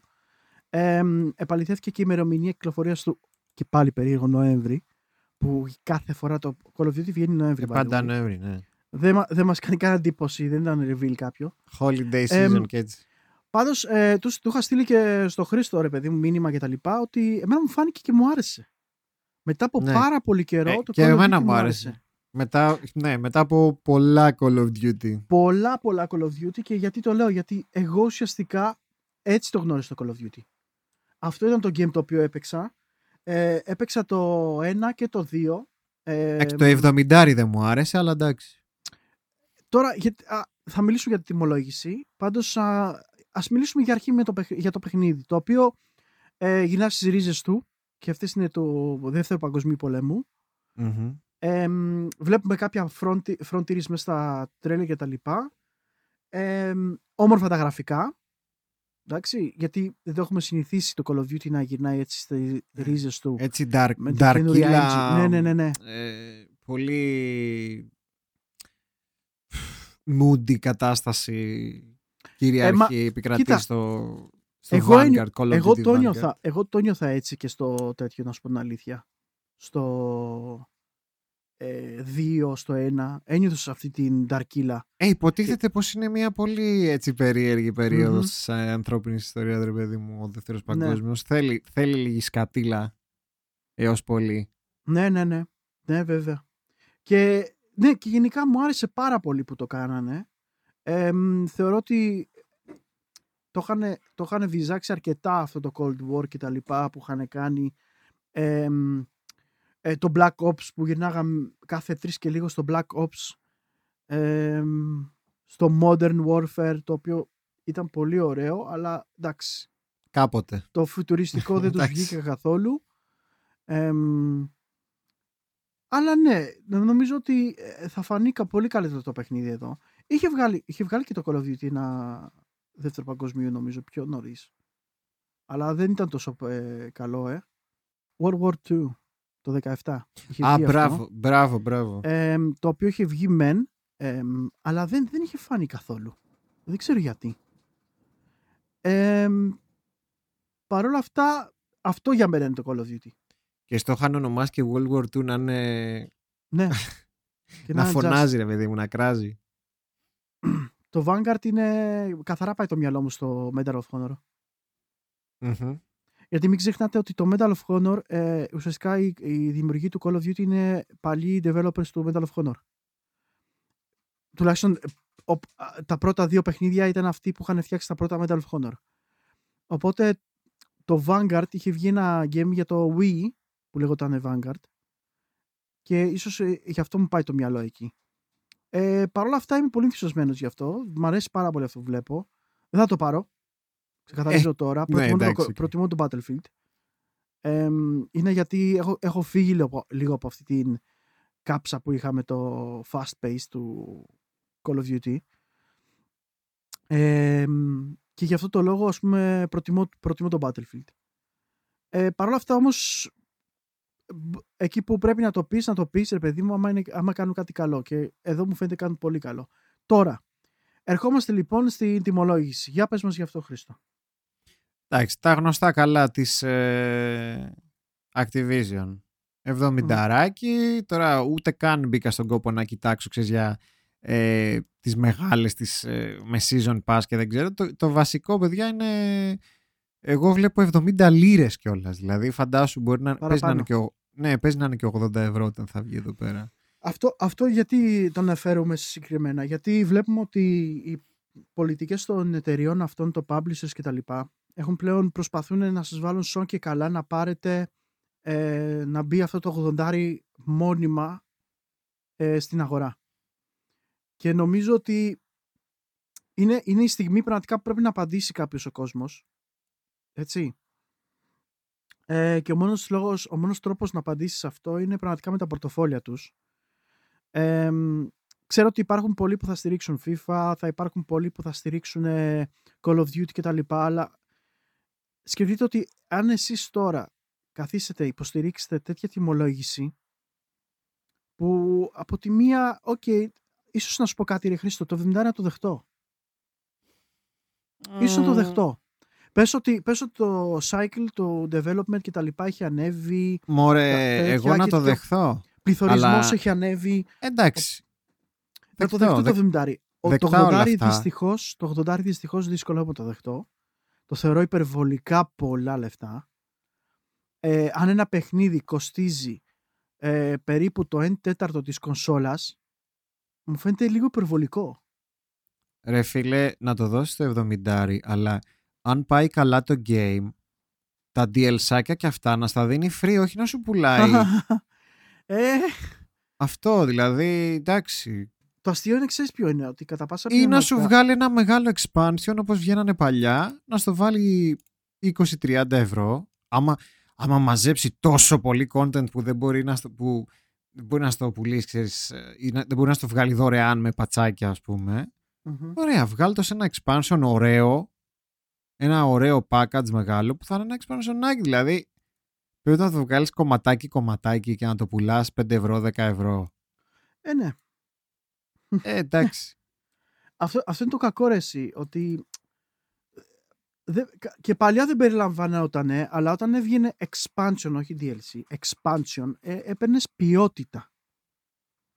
Ρε Πραγματικά. υπήρ- φίλε, έβλεπα ένα βιντεάκι τώρα, τον- τώρα τελευταία στο Game Ranks. Πώς το- είναι ένα πολύ μεγάλο κανάλι στο YouTube, ρε παιδί μου, ε, που έλεγε, ξέρω εγώ, ένα, μια top 10 λίστα expansions που ήταν καλύτερα και από το base game. Δηλαδή, φαντάσου, ξέρω εγώ, παρουσιάζε 10 παιχνίδια που τα expansions του ήταν καλύτερα και από το base game. Αυτό ήταν τα expansions τότε. Είχαν, είχαν το potential να ξεπεράσουν ακόμα και το βασικό παιχνίδι. Αυτά δεν υπάρχουν πια. Ε, 5 Νοεμβρίου βγαίνει το Call of Duty το Vanguard. Ε, για... Θα είναι και για Next Gen κανονικά, έτσι. Ναι, ναι, ναι. Βέβαια δεν Ναι. θα είναι next gen, το, το έχουμε ξαναπεί αυτό. επειδή Καλά, το ναι, παιχνίδι ναι, είναι ναι. ή- ήδη το development cycle του τουλάχιστον το λιγότερο 2 με 3 χρόνια. Ναι, ναι, ναι. Που σημαίνει αυτόματα ότι θα είναι πάλι hybrid έκδοση. Γιατί ανάθεμα κι αν το επόμενο θα είναι. Νομίζω ότι πλέον θα είναι. Γιατί πλέον ε, το- Ε. είναι, είναι οι κονσόλες μέσα στο development cycle τους. Ε, που σημαίνει έχουν πάρει και development kits για αυτές. Οπότε είμαι σίγουρος ότι το επόμενο θα είναι λίγο διαφορετικό. Ναι, αλλά Και του καλό, χρόνου... θα, και καλό θα κάνουν να το, να το έχουν διαφορετικό και να το προμοτάρουν και έτσι. Δηλαδή full next gen έκδοση. Του Γιατί- χρόνου όμως το PlayStation 5 το Νοέμβρη που θα θέλουν να βγάλουν καινούριο Call of Duty θα έχει πουλήσει αρκετά; Ξέρεις τι σκέφτομαι ρε Χρήστο, ότι είμαστε, είμαστε στο χρόνο της ζωής των ε, next gen. Ε, όχι ακριβώς, αλλά ναι, κοντεύουμε. Κοντεύουμε Κοντεύουμε. το χρόνο και υπάρχει τόσο μεγάλο πρόβλημα ακόμα. Δηλαδή ε, ε, ε, Μμ. είμαστε ακόμα τόσο σε περίεργα μονοπάτια που εγώ α, και να έχω λεφτά δεν μπορώ να πάω στο κατάστημα να πάρω ένα PlayStation 5 ή Xbox. Δεν υπάρχουν. Ε, ρε, εδώ τώρα... Και σκέφτομαι εγώ του χρόνου πώς θα είναι; Καταρχάς το, η Nvidia τώρα, που το είχαμε και στα θέματα πιο κάτω, αλλά να το αναφέρουμε τώρα Πες το, μιας ναι. και το φέρει κουβέντα. Η Nvidia είπε ότι το μεγαλύτερο μέρος του 2022 ε, δεν θα έχουν ε, παραγωγή καλή. Δηλαδή τα ίδια που ισχύουν και σήμερα θα ισχύουν και μέσα σε όλο το 2022. Αλλά είναι λίγο πολύ περίεργο να, να, να, προ- να λες τα νούμερά σου. Δηλαδή, ε, γιατί θυμάσαι, θυμάσαι που είχαμε αναφέρει και λέγαμε ότι η Sony στοχεύει να πουλήσει 14 εκατομμύρια μέχρι το τέλος του 2021. Ναι. Εμ, είναι, λίγο, είναι λίγο πολλά τα νούμερα. Μακάρι να το πετύχουν, αλλά μου φαίνεται λίγο πολλά πράγματα, πολλά, πολύ περίεργα. Από την Ξέρεις άλλη τι; Nintendo που τα έχει κάνει όλα stock μαλάκα, εγώ πιστεύω μια χαρά τα καταφέρνει. Η Sony έκανε δύο πραγματάκια. Μάλλον έχει κάνει ένα και θα κάνει και άλλο ένα. Ε, βρήκε, πήγε και έψαξε, δεν ξέρω πού σκατά, στην Ταϊβάν, στην, ε, κάπου εκεί, ε, βρήκε και άλλους manufacturers, ε, κατασκευαστές ημιαγωγών για το PlayStation 5, ένα αυτό. Και δεύτερον, όπως μας είχε πει, θα επανασχεδιάσει το εσωτερικό του PlayStation 5 έτσι ώστε να τους είναι πιο εύκολη η κατασκευή. Ε, οπότε είναι έτοιμη. Τε- δηλαδή, Είναι έτοιμη η Sony πιστεύω. Μέχρι ένα σημείο. θα δούμε. Θα, εγώ πιστεύω θα δείξει σύντομα. Αυτό. Μέσα στην Δηλαδή, ατυχία δηλαδή καλά το παίζουν. οκ. Όσον αφορά τη διαθεσιμότητα τουλάχιστον, έτσι. Ναι, αλλά βλέπεις ακόμα, ακόμα και η Nvidia δεν είναι σίγουρη, καταλάβες. Καλά, η Nvidia είναι άλλου παπά Ευαγγέλιο, μη άστινα, δε. Η Nvidia Η- μας κοροϊδεύει κανονικά. Ναι, ρε, αλλά ας πούμε τώρα η Intel που θέλει να μπει στο παιχνίδι των καρτών, τι θα κάνει, ρε Μαλάκα. Η Η Intel, Intel, έχει, δι- παράγει. η Intel Παράγεις, παράγει, ναι. έχει δικά της. Ναι, Μμμ. έχει δικά της εργοστάσια. Ναι, ναι, ναι, ναι, έχει, με, έχει μεγάλη διαφορά. Έχει αυτή τον έλεγχο. Καλά, είναι και, μην ξεχνάτε και το 22 ανοίγει άλλο ένα εργοστάσιο, έτσι. Για ναι, ναι, της, microconductors. της, Οπότε- της TSMC το οποίο Μμμ. λέει μπορεί να πάει πίσω. Οπότε γι' αυτό η Fuck. Nvidia έχει τρελαθεί η Nvidia και η AMD. Έχουν, έχουν κάψει φλάτζα. Δεν, αυτοί άστο, είναι ξεχασμένοι. Δηλαδή, εγώ θα πάρω κάρτα από τη RTX 40, δεν παίζει. Είναι Ναι. the, the, lost, ε, the Lost Generation η RTX 30. Ναι, το ξέρω. Το, το, έχω, το έχω αναφέρει και στο φίλο Ναι. μου. Ρε, ξέχνα την τρία. Ή περιμένεις, ή περιμένεις τώρα ε, να βγει η 4 υπό καινούριες συνθήκες εννοώντας τον κόσμο, έτσι. Ναι. ε, και, την- και να σταθεροποιηθεί η αγορά ή α- ακόμα και η επόμενη τέτοια που δεν νομίζω να είναι χαζή και να κυκλοφορήσουν κάρτα όσο γίνεται αυτό το χάλι με τις κάρτες ακόμα. Αφού ετοιμάζουν τη Super. Αυτό, ότι μάλλον θα Ετοιμάζουν βγάλουν κι κάποιες άλλες. διαφοροποίησεις καρτών μόνο και μόνο για να πουλήσουν, αυτ- α- να μείνουν όσο πιο πολύ μπορούν σε αυτή τη γενιά. Ναι, ναι, ναι. Αυτό το architecture να μην πάει τσάμπα το research Ακριβώς. and development. Ναι, ναι. Και τουλά, τουλάχιστον, να, να ξεφύ, τουλάχιστον αφού η τρία θα πάει τόσο χάλια, ας την κρατήσουμε πιο πολύ γίνεται, να φύγουμε λίγο από το COVID χάλι που, που, ναι, μανίκι ναι, που ναι. γίνεται Και τώρα. εγώ το σκεφτόμουν αυτό, ναι. Οπότε πιστεύω ότι άμα αρχίσει και σταθεροποιείται η αγορά, εκεί ίσως δούμε κάποια νέα για, την, ε, για τη σειρά 4. Μμ. 4.000 δηλαδή. Εντάξει, που Να μπορεί δούμε. να μην δούμε τόσο μεγάλο leap ε, όσο είδαμε στην προηγούμενη, γιατί εντάξει, οκ, μπορεί Δεν- να δεν θέλουν το να αρμέξουν ξέρεις. λίγο. Δεν το Έχω- ξέρεις. Ναι, Μπορεί, ναι, σε αυτό μπορεί να έχεις δίκιο. Σε αυτό μπορεί να έχεις δίκιο. Ότι μπορεί να θέλουν να αρμέξουν την τρία αυτά που φτιάξανε, ναι. μμμ, και να πουλήσουν ε, e-stock και να φτιάξουν καινούριο και να μην χρειάζεται research and development. Απ' την άλλη, κάποιες φήμες λέγανε ότι μπορούμε να δούμε, μπορεί να δούμε leap α, τους- της τάξεως όσο είδαμε από την ε, 900 στις 1000. Το οποίο ήταν τεράστιο. Αν ε, θυμάσαι. αυτό, αυτό το leap το είδαμε από την 2 στην 3. Ήταν πολύ μεγάλο το leap. Ε, ότι θα δούμε λέει ένα αντίστοιχο της 900 με τη 1000. Δηλαδή, τρουζ, Μμ, ότι η σειρά, ότι η RTX 40 ξέρω εγώ θα φτιάξουν ας πούμε ότι, η 4, ότι η 4060 ας πούμε θα είναι το επόμενο ξέρεις η Ναι. επόμενη 1060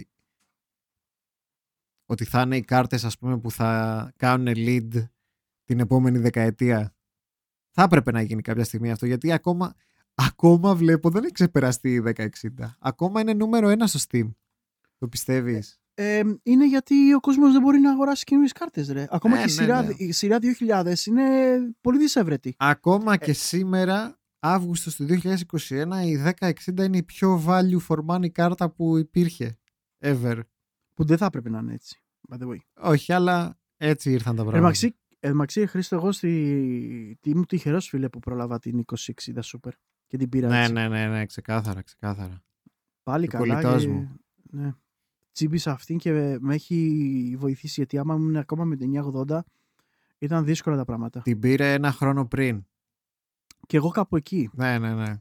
Εγώ τώρα πρέπει να την έχω τώρα περίπου τον Νοέμβρη, νομίζω θα κλείσω δύο χρόνια με την 2060. Εσείς είστε τυχεροί. Αν και αυτές δυστυχώς δεν είναι κάρτες RTX. Είναι. Εννοώ δεν είναι... Να, δεν μου λέγεις ας πούμε ότι το Quake 2 το Ναι. RTX δεν το τρέχει. Είναι... Το τρέχει Ναι, πόσο, το- 20 FPS, πόσο το Ναι, τρέχει. το γονατίζει. Ε, ουσιαστικά έχουν δυνατότητες RTX, αλλά για τις Αλλά basic, Klein Mine. basic πράγματα. Δηλαδή, αν ανοίξω το RTX στο τέτοιο παράδειγμα στο ε, Warzone, θα τρέξει. Και τρέχει πολύ καλά. Έχει το Warzone RTX. Έχει RTX κανονικά, ναι. αλλά ε, δεν θα είναι τρέχει- για όλα. Όχι, όχι, όχι. Αυτό, αυτό είναι η διαφορά. Για να εξηγήσουμε λίγο γιατί, Ναι. γιατί γονατίζει το PC μου και πηγαίνει 24 FPS το Στο Quake, Quake 2 RTX. Είναι γιατί ε, το Warzone παράδειγμα έχει συγκεκριμένα πράγματα που κάνει RTX. Και είναι κάποια νομίζω reflections. Τίποτα σκιές, τίποτα Ναι. reflections, κάτι τέτοια. Ενώ στο Quake 2 το RTX είναι όλα, όλα γίνονται process, ό, όλες οι αντανακλάσεις, όλα τα πάντα Μπράβο. είναι processed από τα RTX cores. Φωτισμός, φωτισμός ναι, ναι. αντανακλάσεις, ε, shadows, ε, οτιδήποτε μπορεί να φανταστείτε ε, μπορεί να προσθεθεί το RTX, τα έχει το Quake ενεργοποιημένα. Οπότε αυτό το πράγμα είναι βάρβαρο για Ναι, μια ναι, ναι. καρτούλα η οποία έχει το basic μηχανισμό, τα basic cores του για να τρέξει RTX. RTX για να ε, τρέξει ναι. τα βασικά μόνο. Ναι. Αυτό, αυτό. Που ακόμα νομίζω και οι 380 έχουν, όχι θέματα, τρέχουν το Quake, αλλά ε, τρέχουν σε λογικά δηλαδή FPS, παιδιά. Είναι πολύ απαιτητικό το RTX του Quake. Μην το, πι- είτε το πιστεύετε είτε όχι. Ε, Είναι φοβερό benchmark. δεν υπάρχουν, πολλά, δεν, υπά- δεν υπάρχουν παιχνίδια που έχουν full RTX μέχρι στιγμής πέρα από το Quake. Δηλαδή όχι.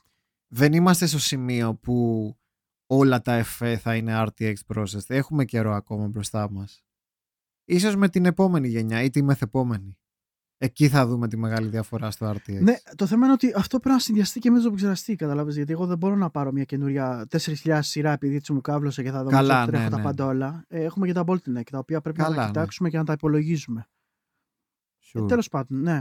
Αυτά απλά να, ήθελα να αναφέρουμε για το Call of Duty. Εμ,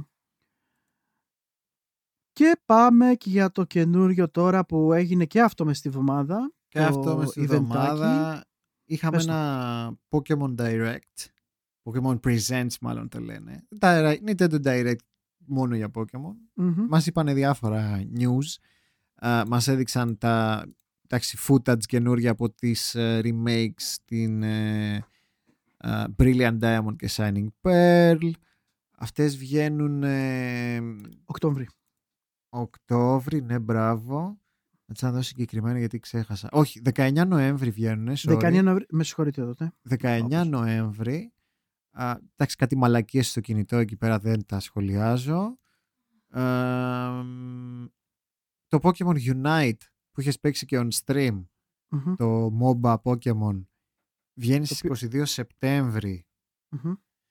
σε iOS και Android και θα, έχει, cro- θα έχουν crossplay και μεταξύ τους και με το Switch.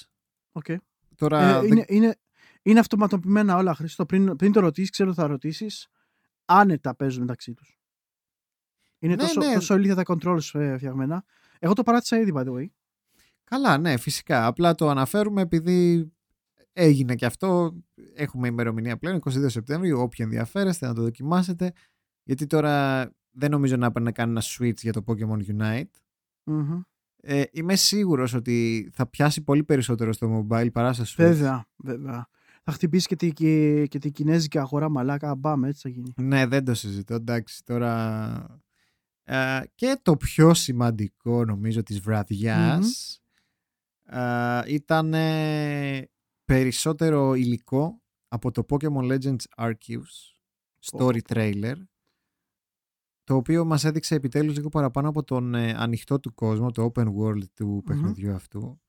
Α, έχουν, φαίνεται να έχουν κάνει κάποιες αλλαγές ε, στο gameplay, ανεβαίνεις σε Pokemon εκεί πέρα, κάνεις κάτι research missions και κάτι τέτοιο, γιατί Μμμ. α, είναι prequel, έτσι, είναι πολύ παλιότερα στο timeline του Pokemon Universe. Φαντάσου οι Pokeballs είναι ξύλινες στο Pokemon Legends. OK.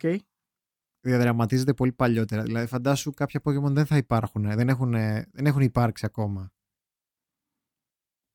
στο Pokemon Legend Arceus. Αυτό αρ- αργεί ακόμα, είναι Ιανουάριο. 28 Γε- Ιανουαρίου. 28 Ιανουαρίου του 22. Ε, πώς σου φάνηκε αυτό; Αυτό, αυτό επειδή το βλέπαμε, το είδαμε και, και εγώ το είδα, ε, εγώ εμένα μου άρεσε πάρα πολύ. Μου άρεσε αυτό που κάνανε, μου άρεσε αυτό το open world. Νομίζω είναι πραγματικά, νομίζω είναι αυτό που θα έπρεπε να είναι το Pokemon. Εδώ και Ε, χρόνια. από, ένα, σι- από, από ένα σημείο και μετά, ναι, θα πρέπει να είναι το Pokemon game. Ε, για σένα δεν σου άρεσαν λίγο τα γραφικά, έτσι, από ό,τι μου είπες; Ε, να σου πω κάτι. Εγώ Μμμ. πιστεύω η σειρά, η main Pokemon πρέπει να ήταν έτσι από το Wii. Ναι. Ναι, συμφωνώ. Ε. Αλλά κοίτα, εγώ ας πούμε δεν περιμένω παπάδες από το σουιτσάκι πλέον. Οπότε αυτό που είδα μου άρεσε.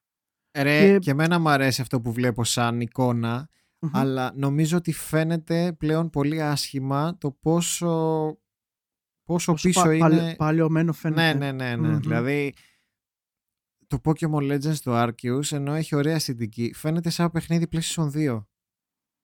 Σχεδόν. Όχι, νομίζω είσαι λίγο, λίγο αυστηρός. Αλλά Μπορεί, γενικά είσαι αλλά- αυστηρός με το Pokémon εσύ. Ε, Καλά. Καλά κάνεις, γιατί είσαι Εννοείται. μεγάλος φαν. Ε, Γενικά λένε ότι η μεγαλύτερη φαν είναι και η χειρότερη κριτική, η πιο Ναι, αυστηρή φυσικά. κριτική. Φυσικά. Αλλά εγώ, ας πούμε, από την άλλη βλέπω ότι εμένα μου αρέσει πάρα πολύ. Νομίζω ότι είναι πάρα πολύ ωραίο για το feeling του, το τέτοιο του, εμ, τα γραφικά που, βγ- που του βάλανε. Εμ, ίσως να μην φαίνονταν τόσο καλά όπως θα έπρεπε. Ίσως θα φανεί καλύτερα στο παιχνίδι. Μακάρι Normal- και με τη final, ξέρω εγώ, release να, είναι- να έχει γίνει ακόμα δουλίτσα, ξέρω. Μή- Αν και μήπως- με την Game Freak δεν περιμένω τίποτα. Αλλά Μήπως ναι. Χρήστο θα έπρεπε να πάρει σουιτσάκι, OLED. OLED δεν νομίζω. Ε, Γιατί το όχι; σκεφτώ. Ε, γιατί πιστεύω δεν αξίζει. Δηλαδή, Ε, κοίτα, θα σου πω κάτι. Αν θες να πάρεις Switch, να ξέρετε, το είπα και σε έναν viewer μου στο χάρη, είναι ευκαιρία αυτό το διάστημα, ειδικά προς την ε, πλέον κυκλοφορία του OLED, να κοιτάξετε για μεταχειρισμένα Switch. Ειδικά Gen, Gen 1 σίγουρα θα βρείτε, Gen 2, ναι, αυτά μιλάμε είναι, οι διαφορές τους είναι απλά στην μπαταρία. Εντάξει, τα Gen Ναι. 1 και Gen 2 Ε, του Switch. Άκου τι σκεφτόμουν. Ε, πάντα είμαι λίγο ισχυρογνώμων για κάποια θέματα. Ε, ένα πράγμα που, ήμουνα, σ- που είχα στο μυαλό μου πάντα ήταν ότι ε, θεωρούσα ξέρεις, πάντα το Switch ότι είναι αδύναμη κονσόλα και έλεγα επειδή την έχω πάθει πολλές φορές ρε παιδί μου θέλω να πάρω τη final version του. Ε, Το final που δεν- version ήταν ήδη το Switch 1. το, Το fi- version- το final revision, ναι, ναι.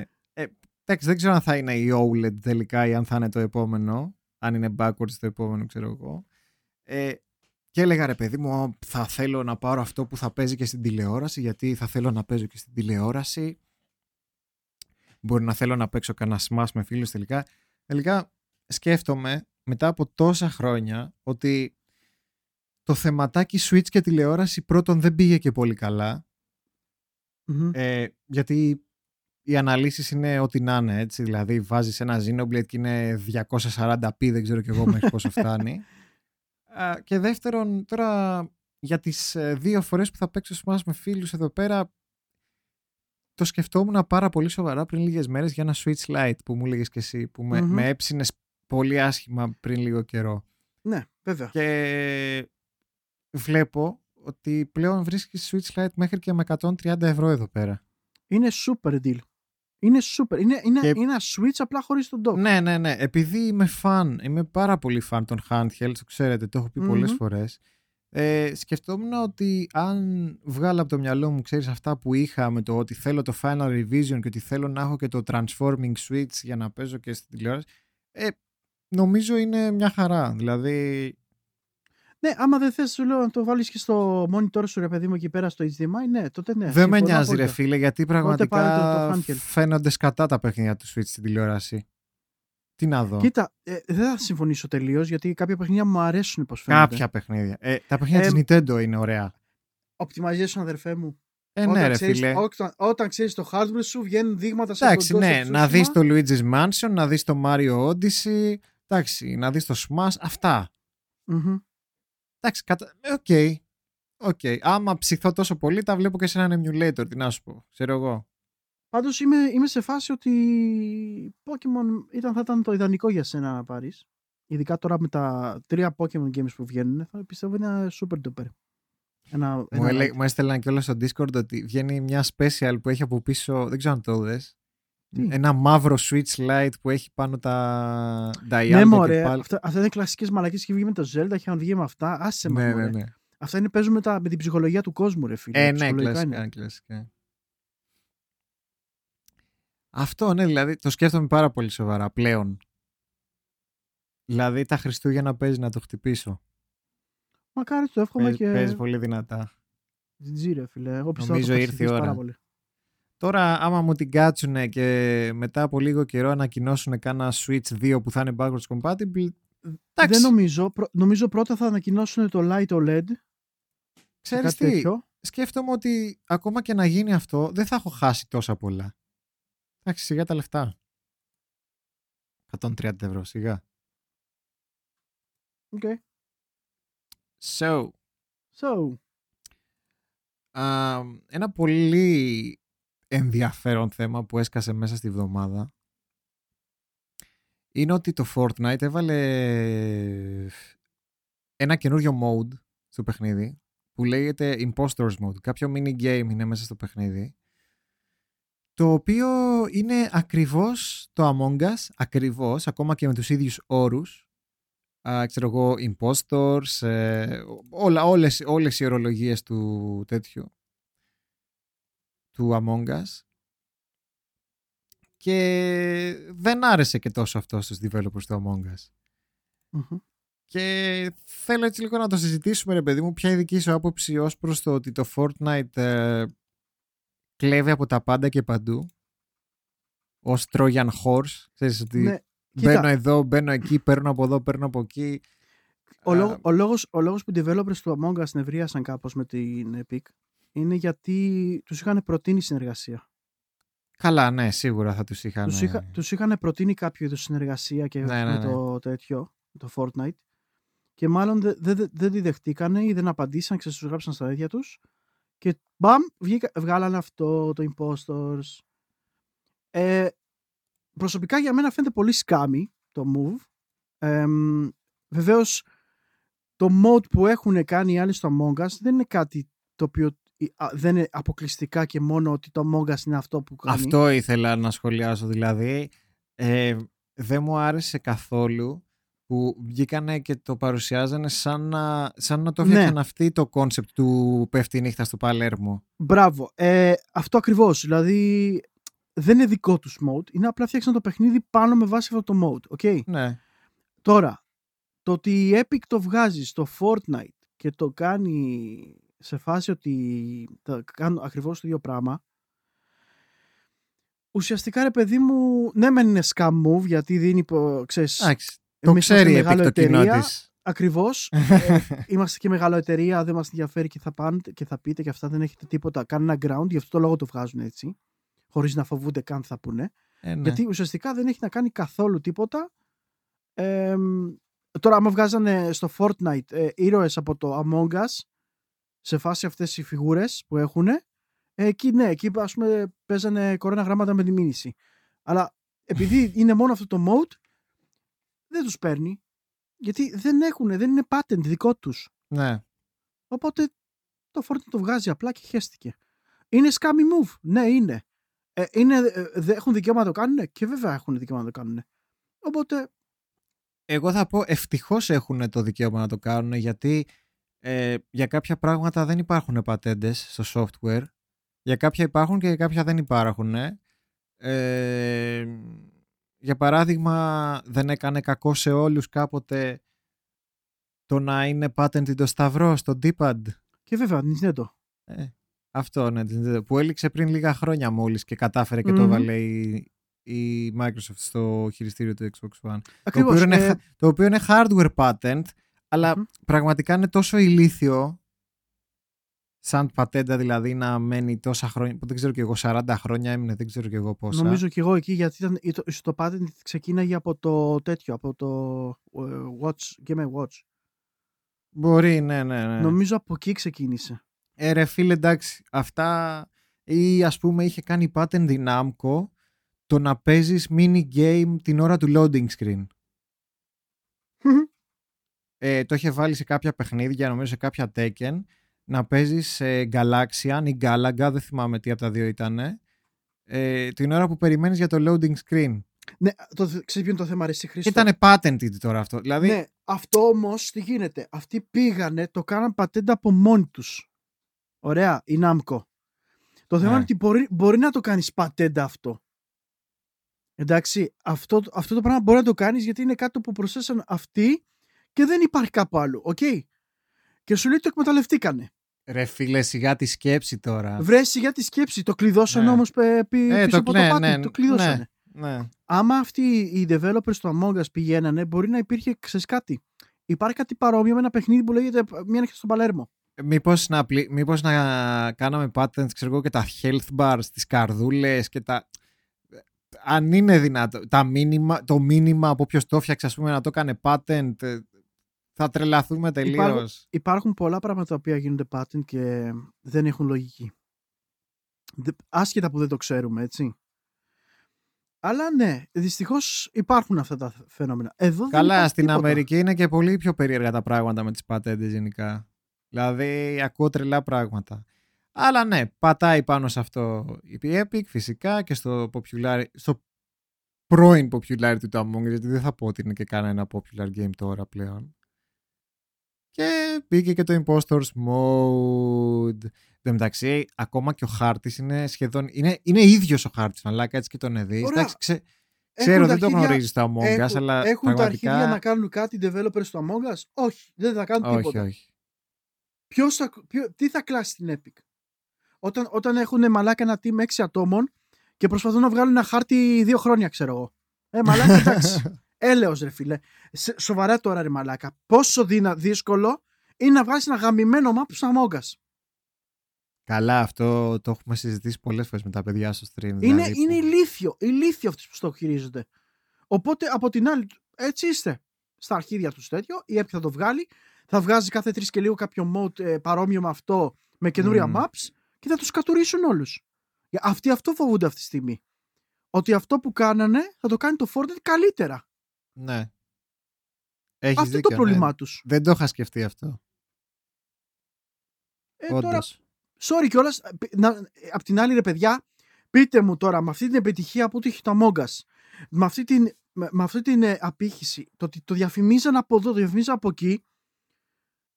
πι- Θέλω να μου πεις ότι δεν είχαν λεφτά να προσλάβουν κόσμο.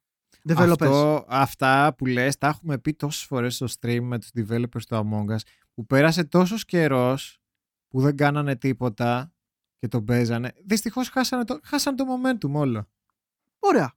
Γεύσου το τώρα. Ε, τώρα πάει. Τώρα γεύσου το. ναι, το ναι. πήρε η Epic, στο- θα στο κάνει μαλάκα πέντε φορές καλύτερο. Μμμ. Και δεν μπορεί να κάνεις τίποτα γι' αυτό. Δυστυχώς, δυστυχώς δεν, ε, δεν έδρασαν γρήγορα. Και το αστείο είναι ότι και το Fortnite υπάρχει στο κινητό. Θα βγει και εκεί το mod. Δηλαδή ο- υπάρχει και εκεί που ξεκίνησε. Ε, εκεί Ναι, ναι, ναι, σου ναι. λέω. Ή τώρα το, υπάρχει το εξής. Ή θα, ή θα ε, λόγω του ότι όλοι ξέρουν το Among Us για αυτό το game, για αυτό το mode, θα συνεχίσει να υπάρχει, ή απλά όλοι θα, θα πούνε χεστήκαμε, πάμε στο Fortnite. Φαντάζεσαι να πηγαίνει και ο κόσμος για να παίζει αυτό το Impostors Mode στο Fortnite; Θα τρελαθώ. Ε, δε- πιστεύεις να μην γίνει; Καλύτερα γραφικά θα έχει, πιο, πιο, fun, πιο fun mode θα έχει. πω, πω. Όπω όπως είναι το Among Us θα είναι και το Fortnite. Γιατί να μην το Μμμ. κάνεις; Είναι και δωρεάν. Σωστά. Ναι. Αυτό. Ε, δε, δε, δε, δε. Εγώ από, από θέμα άποψης επαγγελματικής Well τους, κα, played. τους κατούρισε. Well played. Inner πραγματικά. sloth. Μαλάκα είναι well played κανονικά. Μάλιστα. Ε, από την άλλη, ερχόμαστε λοιπόν και θα μιλήσουμε για ένα παιχνιδάκι το οποίο έχει βγει. εμ, το οποίο υπάρχει καιρό τώρα βέβαια. Ήταν αλλά τελευταία βγήκε στη δημοσιότητα. early, ναι. early access ήταν, τι ήταν. Ναι. Early, early, ε, early access ήταν μάλλον. όπως ουσιαστικά beta. Εγώ το θυμάμαι Ε, πολύ καιρό. Μμμ. Φ- Free to play και θα μιλήσουμε για το Splitgate. Εμ, το οποίο το Splitgate ε, έχω, ε, το τελευταίο διάστημα έχει τραβήξει πάρα πολύ κόσμο με 10 εκατομμύρια downloads που έγινανε Wow. το τελευταίο μέτρημα, ναι ε, που σημαίνει ότι το παιχνίδι είναι αρκετά διαδεδομένο. Το θέμα είναι ότι το, το Splitgate αυτή τη στιγμή έκανε extend το beta του επαόριστον. Τι σημαίνει αυτό; Ε, πρώτα απ' όλα, εγώ είμαι της άποψης ότι αν είναι ένα παιχνίδι, θεωρείται beta και ουσιαστικά είναι υπό κατασκευή ακόμα, τεστάρει τα νερά, τεστάρει τα bugs, Πες το τεστάρει early πράγματα, access. ναι, δεν θα πρέπει να έχει microtransactions μέσα. Έχει microtransactions. Και βέβαια, είναι free to play. Καλά, εντάξει. Ε, Οκ. Το premise του παιχνιδιού είναι έτσι πληροφοριακά για να ξέρετε. Πρόκειται για ένα fast-paced shooter το οποίο συνδυάζει ε, ε, mechanics του ε, Portal. Ναι. Ουσιαστικά σ- σουτάρεις portals από εδώ και από εκεί και μπορεί να βγαίνεις να τα συνδυάζεις ε, μαζί με το shooting κομμάτι του. Πράγμα που είναι πολύ ενδιαφέρον. Έτσι, πραγματικά είναι ενδιαφέρον. Σίγουρα, ναι. Μια, Ε, ε, το είχα- όταν το είχα βάλει, που ήταν ε, νομίζω πέρυσι, ε, μπορεί και πιο πριν, ε, ήταν... Ε, έμοιαζαν πάρα πολύ τα shooting mechanics του με το Halo. Συμφωνώ. Το, είδα- Είχε- Έτσι όπως το έχω δει και εγώ, ναι. Ναι, ναι, ναι. Μοιάζει πολύ με το Halo στα mechanics, στα shooting. Και έχει συν το σαν portal gun, που Μμμ. ανοίγεις portals από εδώ και από εκεί και μπαινοβγαίνεις. ξέρεις. Αυτό είναι πάρα πολύ ενδιαφέρον ε, Οκ. και πολύ chaotic μέσα στη μάχη. Και ειδικά σκέψου ότι είναι ένα, ένα παιχνίδι που έτσι όπως το είδα είναι easy to start και play, δηλαδή Ναι, ναι, εύκολο ναι. να μπεις μέσα να παίξεις, αλλά είναι πολύ δύσκολο να γίνεις πολύ καλός. Ναι, Δηλαδή, λόγω ε, του mechanic θέλει- με τα Μμμ. portal. Ακριβώς. Οπότε εμένα μου αρέσει αυτό το είδος το shooting. Ε, θέλω να δω τι θα το κάνανε. Έτσι πληροφοριακά και μόνο η, ουσιαστικά η beta έκδοση βγήκε στις 27 Ιουλίου. Α, δηλαδή ήταν early access και βγήκε σαν beta ναι, ναι, τώρα. Ναι, ας ναι, ναι, πούμε, ναι, ξέρω τώρα εγώ. βγήκε σαν OK. beta. Ενδιαφέρον game. Ναι, το έχουμε Απλά, δει να παίζει πολύ ε, και στο Twitch τώρα Ναι, τελευταία. ναι, ναι, ναι, ναι. το Είναι κλασικά Split. μωρέ αυτά, πώς με τα Apex και αυτά που βγήκανε μπαμ, Ναι, ναι, ξαφνικά ναι, είναι ναι. ένα... Εμ, Το Το Γενικά Splitgate το- όμως φαίνεται πολύ φαν. Φαίνεται πολύ φαν και θέλω, θέλω να δω πώς θα το χειριστούν. Απλά δεν μου αρέσει αυτό με, το, με τα transactions. Με τα, με μα- το- ναι, ναι, ναι. microtransactions. Δηλαδή θεωρώ πολύ. Θα πρέπει να ήταν rule. Πραγματικά θα πρέπει να ήταν rule. Γιατί είναι πολλοί αυτοί που βγάζουν τέτοια games ε, σε early Μαλάκα, access, open beta. microtransactions σε early access. Ναι, και ουσιαστικά απλά μιλκάρουν όσο μιλκάρουν και απλά το κλείνουν σε κάποια φάση. sorry, Ναι, δεν ναι, βγήκε. ναι. Πόσοι Ναι. το κάνουν. Πόσα Έχει και μείναν στο γίνει- early access; Έχει γίνει πολλές φορές, ναι. Εντάξει, μακάρι να, μακάρι να πάει καλά, να μεγαλώσει και όλα στο game, Μμμ. να προσθεθούν και Ε, πράγματα. έχει community αυτό, χαίρομαι γι' αυτό. Έχει πάρα πολύ community. Ναι, ναι, ναι, ναι. Πολ- ε, φαίνεται φαν, όπως είπα. Ε, θα το ξαναδοκιμάσω, γιατί αυτά τα παιχνίδια εμένα μου αρέσουν. Εντάξει, By- σίγουρα by θα the μου φανεί way- δύσκολο το... το ο By, μηχανισμός by με the τα way, portal. ίσως από τα καλύτερα theme που έχει το, δε- το τελευταίο διάστημα έχω ακούσει. Έχει το split. Το Αλήθεια. split kit. Μ' αρέσει πάρα πολύ το theme του. Άμα δεις το εισαγωγικό μαλάκα είναι απίστευτο ρε. Άντε ρε. Ναι, ναι. Οκ. Θα, Α, λοιπόν. θα ξανατσεκαριστεί σίγουρα. Αφού, αφού λοιπόν μιλήσαμε και για το ε, Splitgate και αναφέραμε στο Halo, ας μιλήσουμε για το Halo, Χρήστο. Α, το Halo, το Halo. Λοιπόν, το, εγώ θα το πω από τώρα και ό,τι θέλετε να πείτε, ας πείτε. Λοιπόν, το Halo βγαίνει ε, το Holiday Season φέτος, έτσι; Ναι. Ωραία. Το Halo δεν έπρεπε να βγει τώρα. Οκ. Παρότι είναι με delay, έτσι, ήδη έχει φάει delay πόσο καιρό το Halo, έτσι. Ε, ένα χρόνο και. ναι. Ήταν ένα δεν βίντεο έπρεπε ενός να βγει cycle, τώρα. ναι. Δεν έπρεπε να βγει τώρα. Για, και αυτό γιατί ε, θα το βγάλουν χωρίς το co-op στο campaign, χωρίς split screen στο PC. Αυτό πες, εντάξει, πάει στο διάλο, γιατί για κάποιο λόγο το split screen πάντα είναι φτισμένο.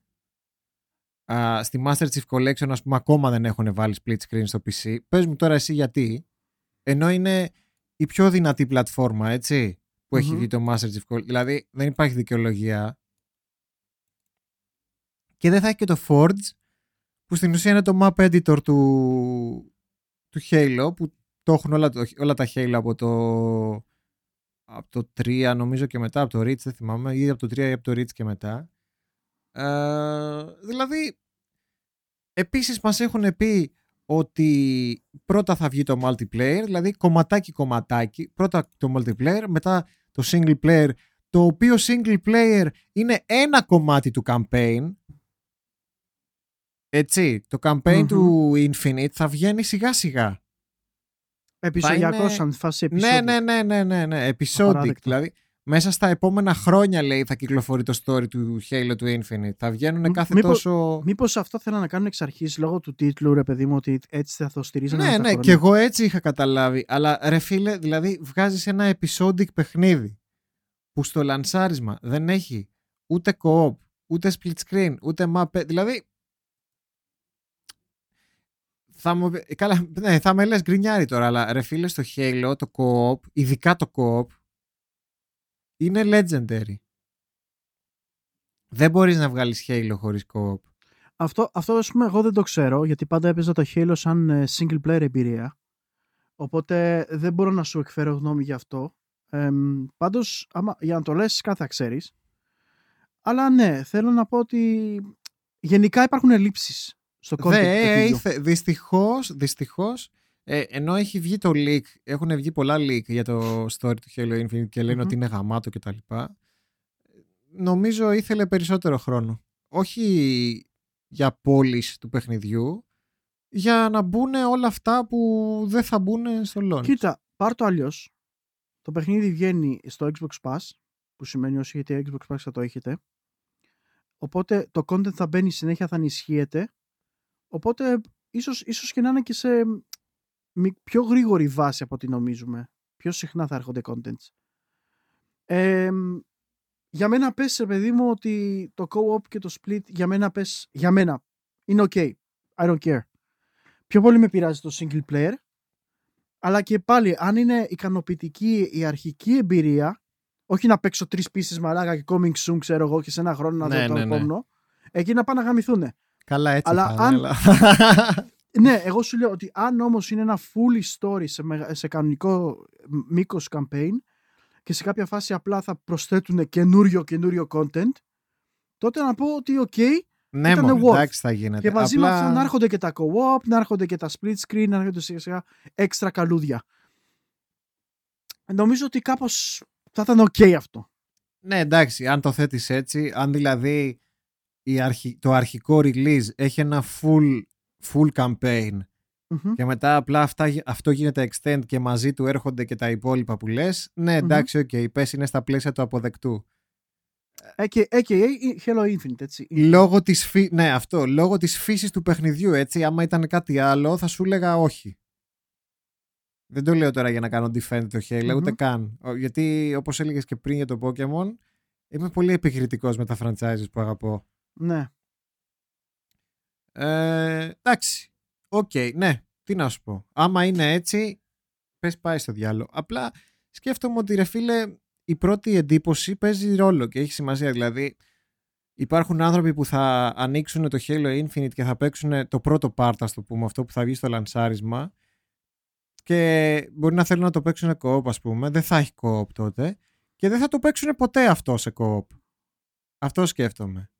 Ξέρεις τι ρε Χρήστο, το θέμα είναι ότι εμ, εγώ πιστεύω πιο πολύ θα απογοητευτούν άμα είναι έλειπες στο single player παρά το co-op. Καλά, σίγουρα, δεν το σχολιάζω. Εννοείται, Γιατί εννοείται. Μιλάμε για, μιλάμε για κάτι το οποίο περιμένει ο κόσμος πώς και πώς χρόνια. τώρα. Σίγουρα, αλλά γιατί, να, γιατί ρε φίλε να λέμε ε, είναι καλύτερο το τάδε cut corner από το άλλο cut corner. Δηλαδή πάλι μπαίνουμε στη λογική του cyberpunk δηλαδή. Μμμ. Καλά. Ναι, ήταν, ε, είναι λίγο διαφορετικό το παράδειγμα, αλλά καταλαβαίνω πώς το αλλά λες. ναι. Καταλαβαίνω ακόμα όλους πώς το λες. Θα προτιμούσα ας πούμε να κόψουν το τάδε από το να κόψουν το τάδε. Ε, δε, γιατί να μην τα έχω όλα ας πούμε. Anyways, εντάξει. Το περιμένω όπως και να έχει. Κι εγώ. Η αλήθεια είναι πως και εγώ. Ε, ξέρεις θα βγει και Day One και στο PC. Εννοείται. Α, OK. GG τότε. Εννοεί- εννοείται, εννοείται. Αν και, αν και εγώ λογικά επειδή έχω το Series S, ε, συγγνώμη, τι λέω Series S, το One S, Το One S ναι, δεν θα είναι ε, και εκεί, εννοείται. θα το τσιμπήσω εκεί μάλλον.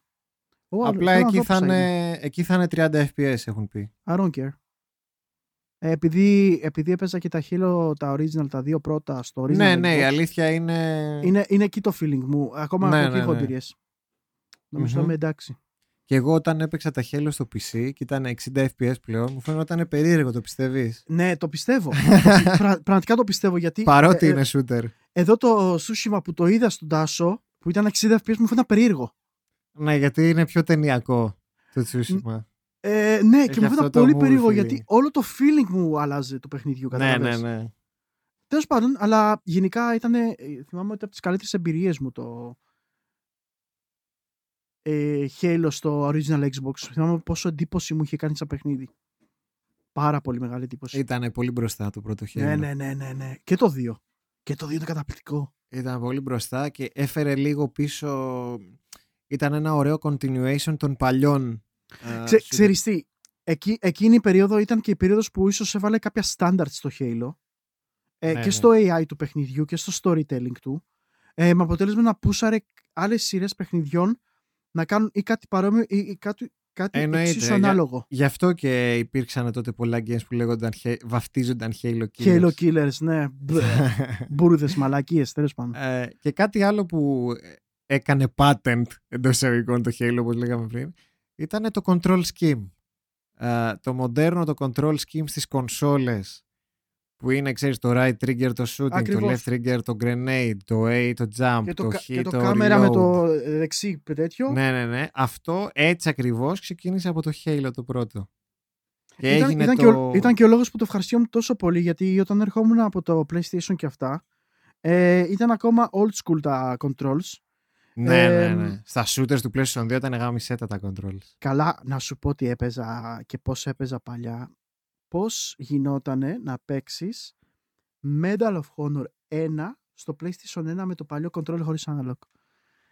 Απλά, απλά σκέψου λίγο τα controls πως ήταν σε αυτό το χειριστήριο χωρίς τα analogs. Που που πλέον είναι must have, έτσι, δεν υπάρχει κάτι άλλο να Η σκεφτείς. κάμερα ήταν με τα κουμπιά.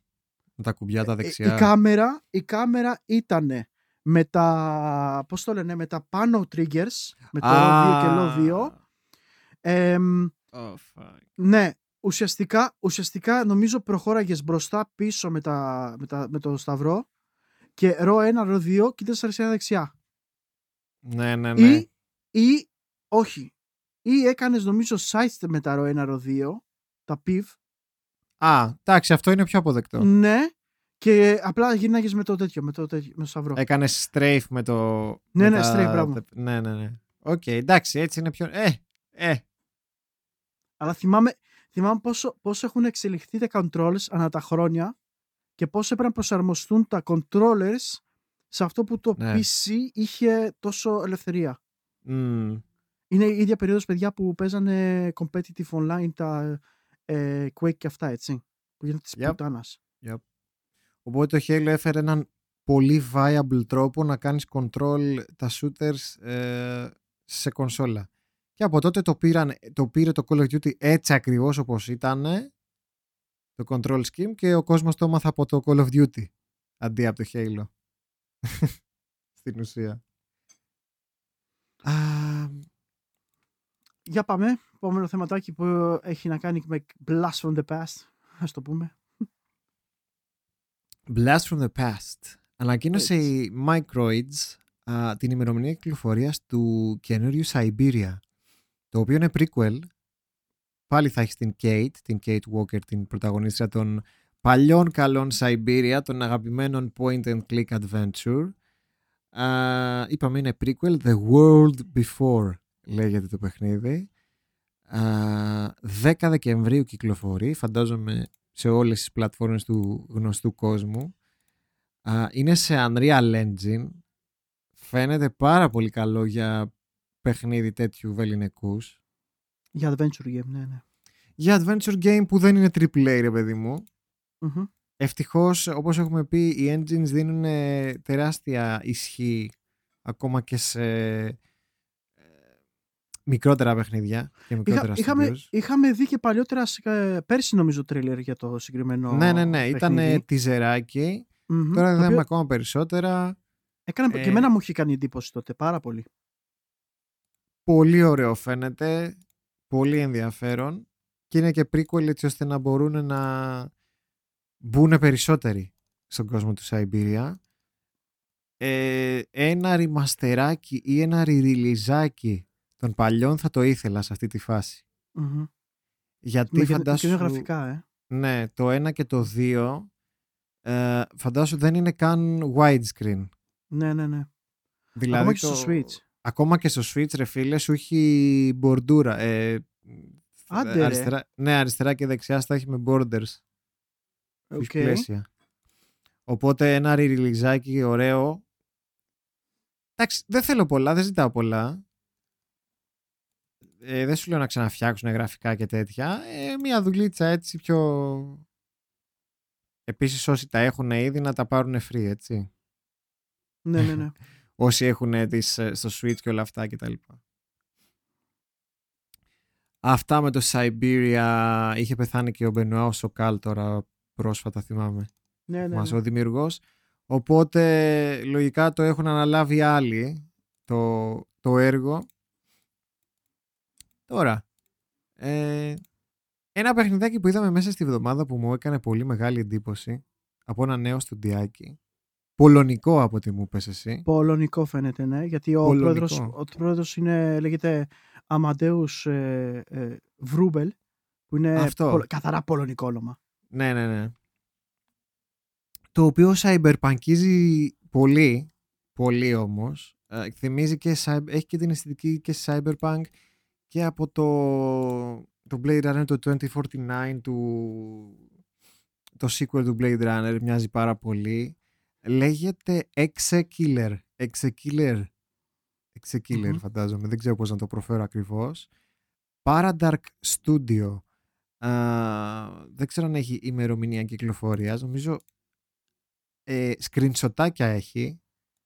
Ε, και τρέλερ. και, και σελίδ... Α, έχει και τρέιλερ. Έχει και Μμμ. τρέιλερ, ναι. Release date when it's ready. Όχ. CD Projekt το είχε πει πρώτη αυτό. Ναι, ναι, ναι, ναι. Ε, υποτίθεται ότι λαμβάνει χώρα το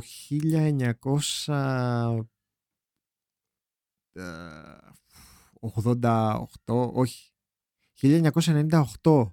Νέα Υόρκη 1998, ενός φανταστικού 1998, έτσι. Οπότε, οπότε το feeling θα είναι ψιλορετλίρα, 90s, μπορεί να έχει και έξτρα έτσι ε, music της Βλέπω της ένα ηλεκτρονική. πάρα, ένα πάρα πολύ ωραίο κράμα ε, από Cyberpunk Cyberpunk 2077 ε, Fallout Μμμ.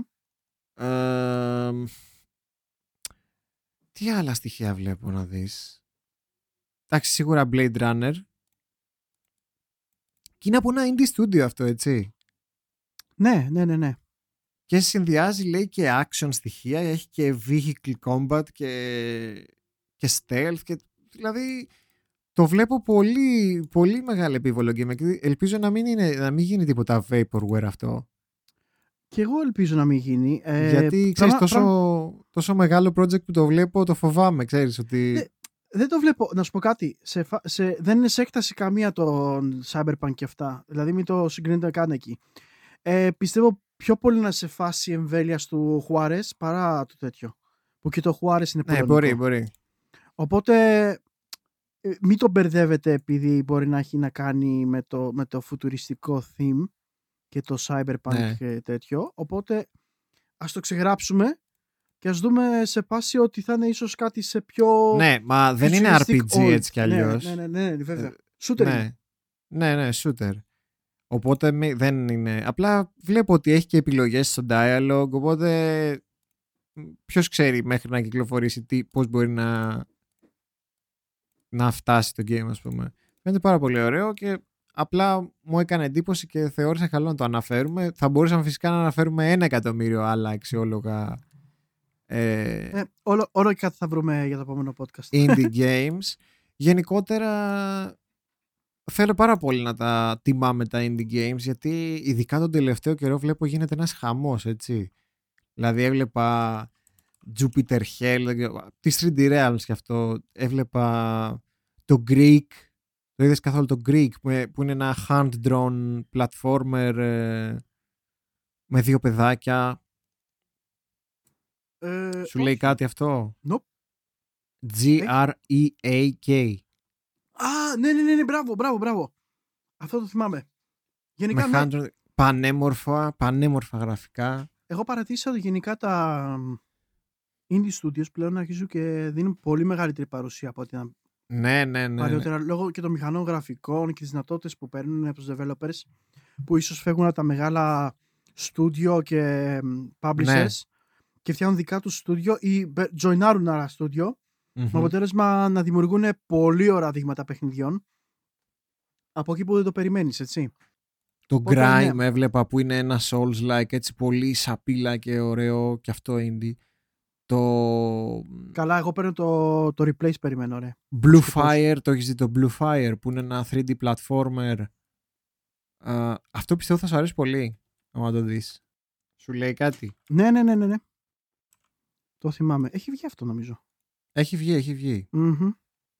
Δες και το Vesper.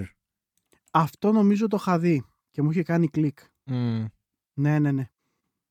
Εγώ γενικά είμαι πολύ οπτικός τύπος, ρε. Δηλαδή μου παίρνουν, ε, ξέρεις, το, οπτικά τα τέτοια. ε, Το οπότε ξέρω, ίσως επει- είμαι μου σκατά. φάνηκε επει- επειδή είναι στο... Έχει αυτό το στυλάκι το... Δεν, δεν ξέρω, νομίζω platformer, platformer adventure είναι. Μμμ. Έξε killer, θα δούμε πώς θα Για πες. προχωρήσει αυτό. Λοιπόν, πριν ε, πολλά πολλά χρόνια, κάπου όταν γεννήθηκα εγώ, βγήκε ένα μικρό παιχνιδάκι, adventure, 3D adventure, που το λέγανε Mist. Που το είχαμε παίξει κιόλας στο stream μου, το remake του, το, re- το Real Mist, ε, όχι Definitive Edition, πώς το λέγανε, ε, Masterpiece Edition. Και τώρα, σε Unreal Engine 4, Α, κυκλοφορεί ένα re-remake στις 26 Αυγούστου, δηλαδή α, την Πέμπτη που μας έρχεται, σε Steam, GOG και Epic. Άλλος ένας τρόπος να ζήσουμε τη μαγεία του Mist Island. Έτσι και το δεις το καινούριο remake του Mist θα πάθεις πλάκα. Έχει, έχει μεγάλη διαφορά από αυτό που έπαιζες. Έχει πολύ μεγάλη διαφορά, ναι. Αυτό που έπαιζα ήταν στην Unity Engine. Γι' αυτό είναι στην Unreal Engine 4. Άμα δεις τα screenshots Τέσσερα στο κιόλας. Steam. ε. Μμμ. Ναι, ναι, ναι, ναι. Ε, εντάξει. Εγώ Riven θέλω να δω ρε. Αυτό υπήρχε, είχε βγει αποκλειστικά σε Oculus, Oculus ε, VR ε, και το περιμέναμε με το τέτοιο στο χέρι και λέω θα βγει, δεν θα βγει, θα βγει, δεν θα βγει και να το βγαίνει και σε non-VR μορφή ευτυχώς Α, 26 Αυγούστου το Riven. Ε, το Riven είμαι σίγουρος που θα ακολουθήσει γιατί, θα σου πω γιατί. Ήταν ένας τυπάκος που είχε ξεκινήσει να φτιάχνει full 3D remake του Riven Ναι. Α, και τον επήρε η εταιρεία. Τον έκανε hire. Και πήρε και το project που έφτιαχνε. Οπότε το Riven, που είναι το sequel του Myst, για όσους δεν γνωρίζουν, είναι, φαντάζομαι ήδη είναι στα σκαριά. Εντάξει, άσο αυτά τα 5 CD στο PlayStation 1 ρε. Μμμ, 5 CD. ε. 5 CD μου πήρε δύο μήνες με οδηγό να το πάω. Ήταν, πρέπει να Δύο ήταν το, τα περισσότερα discs, το παιχνίδι με τα περισσότερα CD στο PlayStation 1. Μ, Ναι. Α, Σκέψω ότι μέχρι τότε το Final Fantasy 8 Ήταν 4. ήταν με 4. Μμμ. Και αυτό γιατί είχε πολλά FMV sequences το Riven, πολύ βίντεο, το οποίο μάλιστα ήταν και πολύ συμπιεσμένο στο PlayStation 1 σε σχεση με Μμμ. το PC. Ε, βέβαια, βέβαια. Ε, και πάλι δηλαδή και συμπιεσμένο έβγαινε 5 CD μαλάκα. Δηλαδή εντάξει. Αλλά το είχαν κάνει τόσο όμορφα στο Riven που μέσα στο static image, αν θυμάσαι, μέσα στη Υπήρχε movement, στατική ναι. εικόνα υπήρχε κίνηση. Μμμ. Έκανε transition σε βίντεο. Χωρίς να το καταλαβαίνεις ας πούμε. Εντάξει, εξαιρετικό. Uh, Mist Remake 26 Αυγούστου. Α, Δουλειά, για, πες μας, για πες μας για το μέλλον της ε, Netherrealm. Θα μιλήσουμε τώρα για την Netherlands και το μέλλον της. Ε, μ, ουσιαστικά αναφέραμε και μάθαμε ότι η Warner Bros. ουσιαστικά η Netherrealm, συγγνώμη, βάζει priority το Mortal Kombat 12 αντί του Injustice 3 ε, διότι ε, το μέλλον της Warner Bros. Games δεν είναι σίγουρο.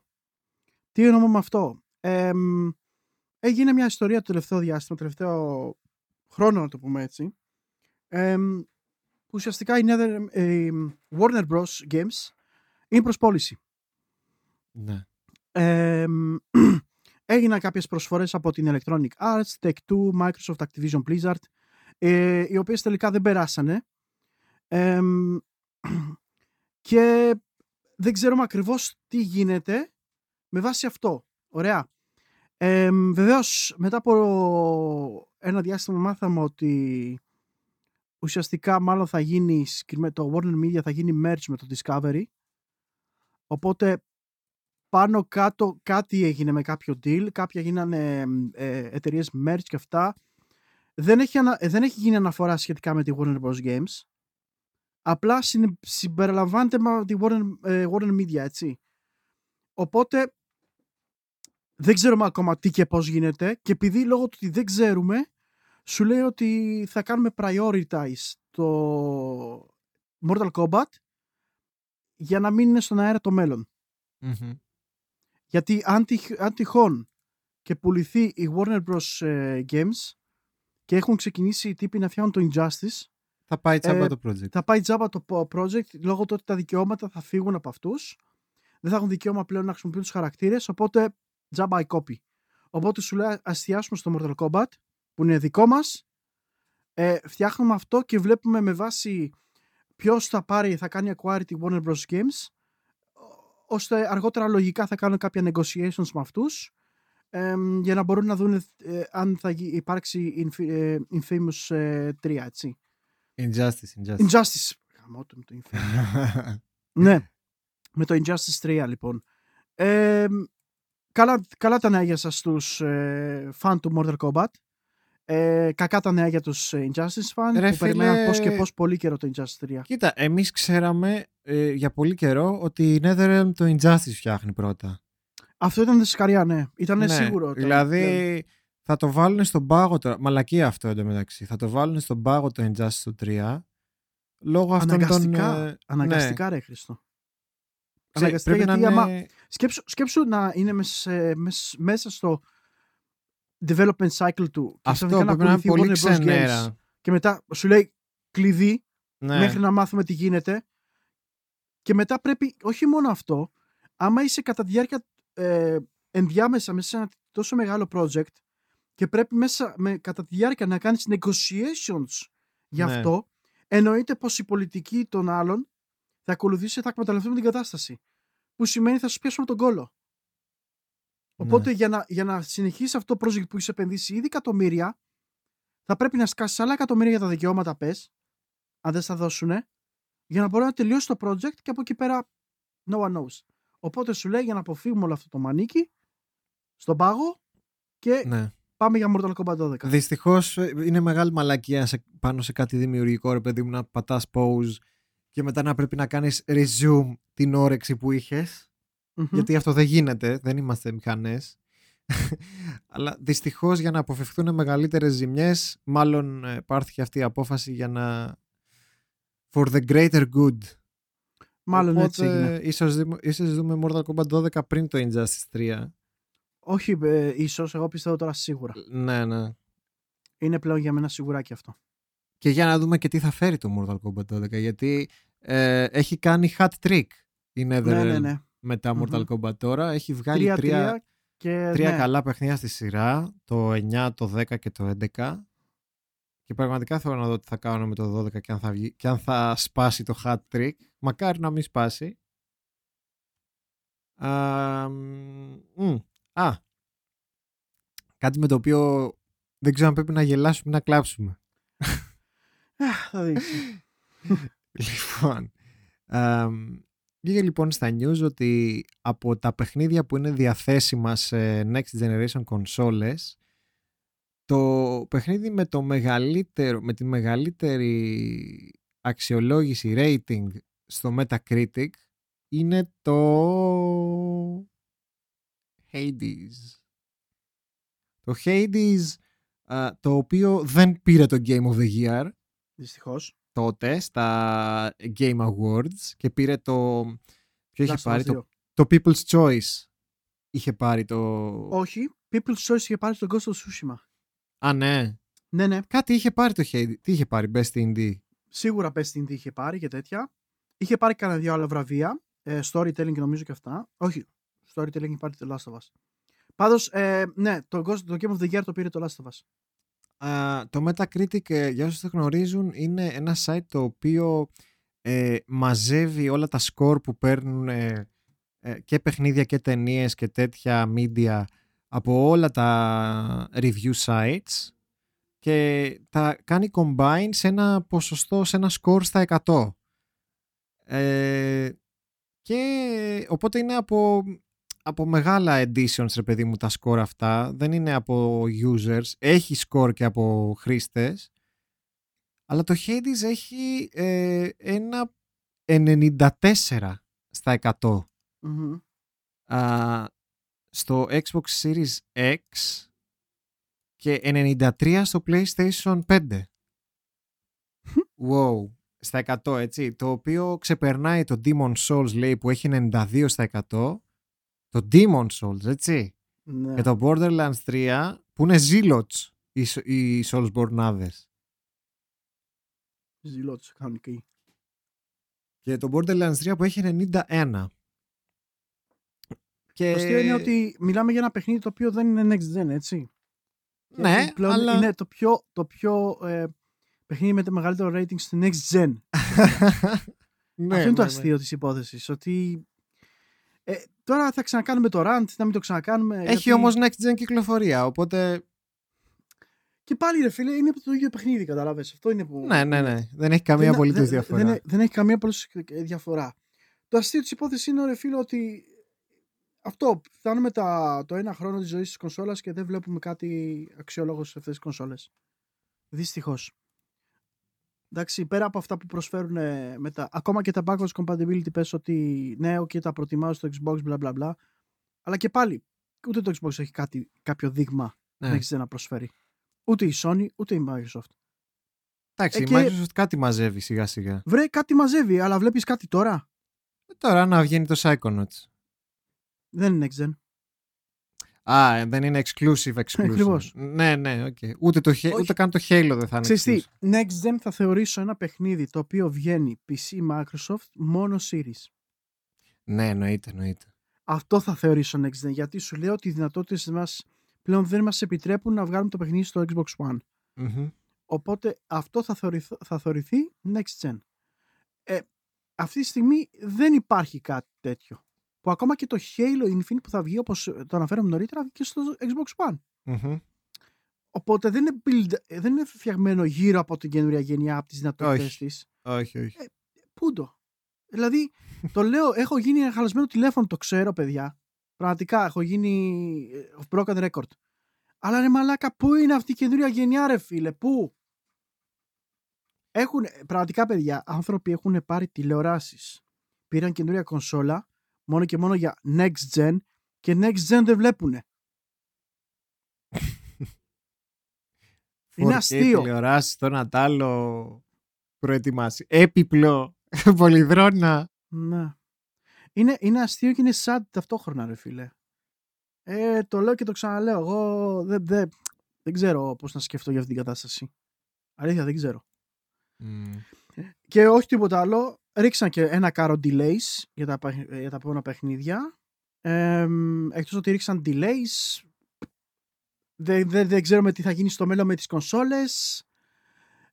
Είναι, είναι πραγματικά η πιο weird γενιά ever. Και η πιο Ever. αργή όπως είχες πει Και εσύ η στο πιο, παρελθόν. η πιο αργή ever. Δηλαδή, ε, τα προηγούμενη γενιά του, του 4 και του Xbox One, στο εξάμεινο είχε, απλά είχε γίνει full motion, ρε. Ναι. Στο, εξάμεινο, στο, στο εξάμεινο είχαμε full motion για αυτήν την γενιά. Δηλαδή να βγαίνουν καινούριες κυκλοφορίες, να βγαίνουν καινούρια παιχνίδια, να γίνεται τούμπανο η κονσόλα, έχεις και βγάζει τιτλάρες, ανακοινώσεις τρελές μέχρι το τέλος του χρόνου. Σου λέει μέσα σε ένα χρόνο έχουμε σίγουρα δείγματα PlayStation 4 καινούρια γενιάς δηλαδή. Αυτά δεν υπάρχουν τώρα και δεν, δεν, δεν πρόκειται να υπάρξουν. Θα υπάρξουν μέσα, στα, μέσα στο μισό του 22. Και άμα, άμα με ξέρεις ποιο είναι το αστείο, έτσι. Πες ότι εγώ ήθελα PlayStation 5, αλλά δεν βρήκα λόγω του shortage. Και Ναι. πες ότι βλέπω αυτή την κατάσταση τώρα. Και φτιάξει η, η Sony το shortage της κάπως και πλέον υπάρχουν κονσόλες σε καταστήματα. Λίγες αλλά υπάρχουν. Και πάω να πάρω και εκεί αρχίζουν και βγαίνουν τα οι τιτλάρες. Δηλαδή ποιος βγαίνει πιο κερδισμένος από όλους αυτούς; Ειλικρινά. Αυτοί που το πήραν day one. Αυτοί που το πήραν από scalpers. Ή αυτός που το πήρε μαλάκα τώρα και περιμένει να βγουν τα παιχνίδια όπου να είναι. Εννοείται. Δηλαδή, εγώ αν το πάρω τελείω, 20, ε, 1η Ιανουαρίου του 2022, θα βγω πιο κερδισμένος από αυτούς που το πήραν από day one. Και είναι κρίμα. Είναι κρίμα πραγματικά από το Θεό. Εντάξει, αυτό πάντα ίσχυε, ρε. Βρε, πάντα ίσχυε, αλλά σου λέω, τουλάχιστον με τις προηγούμενες γενιές, στο πρώτο εξάμεινο ήξερες τι να περιμένεις, ήξερες τι θα, θα, θα έρθει στο περίπου. Ενώ τώρα βγαίνεται, ναι, μεν το ανακοίνωσαν και καλά, αλλά σου λέει ότι μαλάκα γίνονται το ένα delay μετά το άλλο. Δεν, δεν, δεν, εντάξει. State of delay. Τελείως. είναι, πολύ, είναι πολύ άσχημο αυτό. Αλλά ρε φίλε, δεν γίνεται να μου λες ακόμα να έχεις σαν δικαιολογία το ότι «Α, έχουμε next gen το Dark Demon Souls και το τέτοιο. Ε, αυτά ήταν α, ακόμα ένα χρόνο μετά για, αυτό, για αυτά τα next gen λέμε. Αυτοί πώς κατάφεραν να βγάλουν το παιχνίδι τους μάλακα το Demon Souls; Αποκλειστικό για PlayStation 5 Ε. άρχες της γενιάς. Πώς; Οι άλλοι δεν μπορούνε. Να σου πω την αλήθεια, έχω την εντύπωση ότι το Demon Souls είχε ξεκινήσει για PlayStation 4 και απλά το κάνανε πόλεις για το 5. Πο- Ε, κατά ε, πάσα έτσι έχω πιθανότητα. καταλάβει. Κατά πίσα, πάσα πιθανότητα. Το κάναν όμως τέτοιο. Το κάνανε, εγώ, ναι. εγώ το- σου λέω, αυτό, εγώ, εγώ μεταξύ του σου λέω, ρε Χρήστο, ότι αυτό το κάναν και επίτηδες από τη Sony τους το δώσανε. Για, να- για να τραβήξουν να έχουν κάποιο τίτλο να Ναι, γιατί δεν θα βάλουνε είχαν μέσα. τίποτα. Δεν θα Ναι. είχαν τίποτα στο λανσάρισμα, άμα α- δεν υπήρχε το Demon Και, Souls. το, και, το, και σου λέω, και το Ratchet Clank θα μπορούσε να έχει λίγο παραπάνω πόλεις σε θέμα gameplay. Ε, Εντάξει, είναι καλό καταπληκτικό είναι. παιχνίδι, Ναι. αλλά μπορούσε, σε κάποια κομμάτια μπορούσε να έχει παραπάνω πόλει. Δεν το κάνανε γιατί έπρεπε να βγει. Έπρεπε κάτι Μμμ. να βγει. ναι. Ε, το, τώρα αρχίζουν πλέον, πλέον γίνεται frustrated το θέμα. Δυστυχώς. και είναι, είμαστε ακόμα στα μέσα του 21, έτσι. Και δεν υπάρχει ακόμα φως στο τούνελ. Εντάξει, ελπίζω από Φεβρουάριο, άντε Μάρτιο, λίγο να πάρει μπρος το θέμα. Και, και το αστείο είναι που ε, κοροϊδεύουν ακόμα το σουιτσάκι μαλάκα. Που το Switch όχι απλά έρχονται τιτλάρες. Τώρα έρχονται μαλάκα τρία Pokemon. Έτσι, έρχεται που να είναι και το Zelda. Έρχονται κάτι κο- παιχνίδια non-stop που βγαίνουν μαλάκα indies πάνω του. Ε, ναι, είναι μαλάκα σαβούρα σε θέμα σύγκριση hardware, έτσι. Αλλά ρε μαλάκα πουλάει σαν μπουτάνα. Ναι.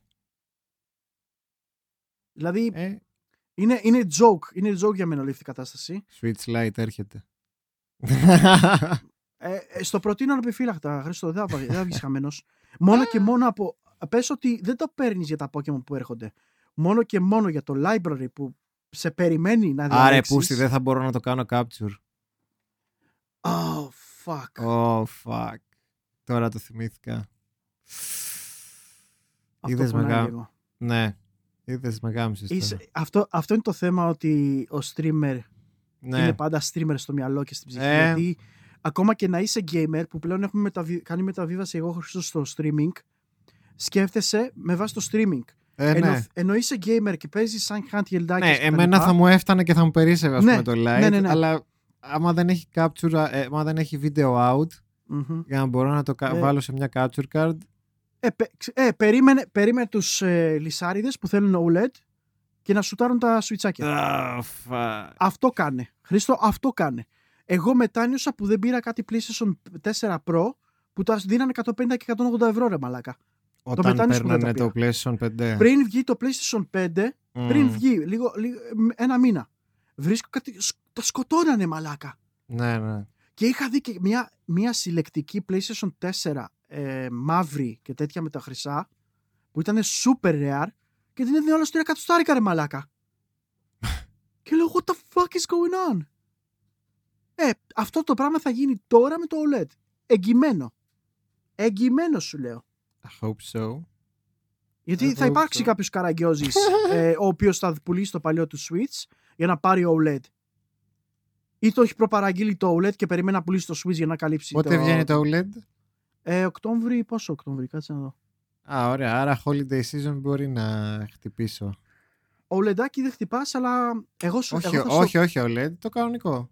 Εγώ στο έλεγα μήπως πριν την κυκλοφορία του, γιατί εκείνοι θα τη σουτάρουν, γιατί μετά θα καταλάβουν τι μαλάκια είναι αυτό. ρε, μια χαρά θα είναι το OLED. Εντάξει, θα έχει ωραία οθόνουλα, θα ναι, κρατάει ρε, περισσότερο. ε, μαζί αλλά... σου, ρε. Μαζί σου, μαζί σου. αλλά αυτοί που το έχουν ήδη και θα σουτάρουν το παλιό. Μα είναι Ναι. αυτός που θέλει απλά να έχει το OLED. Χωρίς λόγο. Ναι, ναι, ναι. Γιατί δεν, ξέ, δεν ξέρει. Δεν, ε, θα έχω το OLED. ναι. Whatever. Λοιπόν, ε, κρίμα. Ε, συνεχίζουμε. Ε, μιας και λέγαμε για cancellations και delays, το 2014 είχε παρουσιάσει η, ένα μικρό στουντιάκι, ε, νομίζω θα τη, λογικά θα προσπαθούσε να τους χρηματοδοτήσει και η Sony τότε, τις εποχές που η Sony ε, χρηματοδοτούσε τέτοια στούντιο όπως ήταν η Hello Games τότε. Ναι, ναι, ναι. ε, είχαν δείξει ένα παιχνίδι που λεγόταν Wild. Α, το είχαν Σί- μάλιστα... σίγουρα, σίγουρα το έχετε στο κεφάλι σας, γιατί Ναι, ήταν ναι, ναι. ένας τίτλος ο οποίος τον πάσαρε λίγο η Sony εκείνη την εποχή. ήταν τέτοια εποχή ε, σε Gamescom ακριβώς τέτοιες μέρες ε, που είχαν δείξει το τρέιλερ του και ήταν ένα survival adventure στην προϊστορία. Prehistoric history. Ναι, Ναι, ναι, ναι, ναι.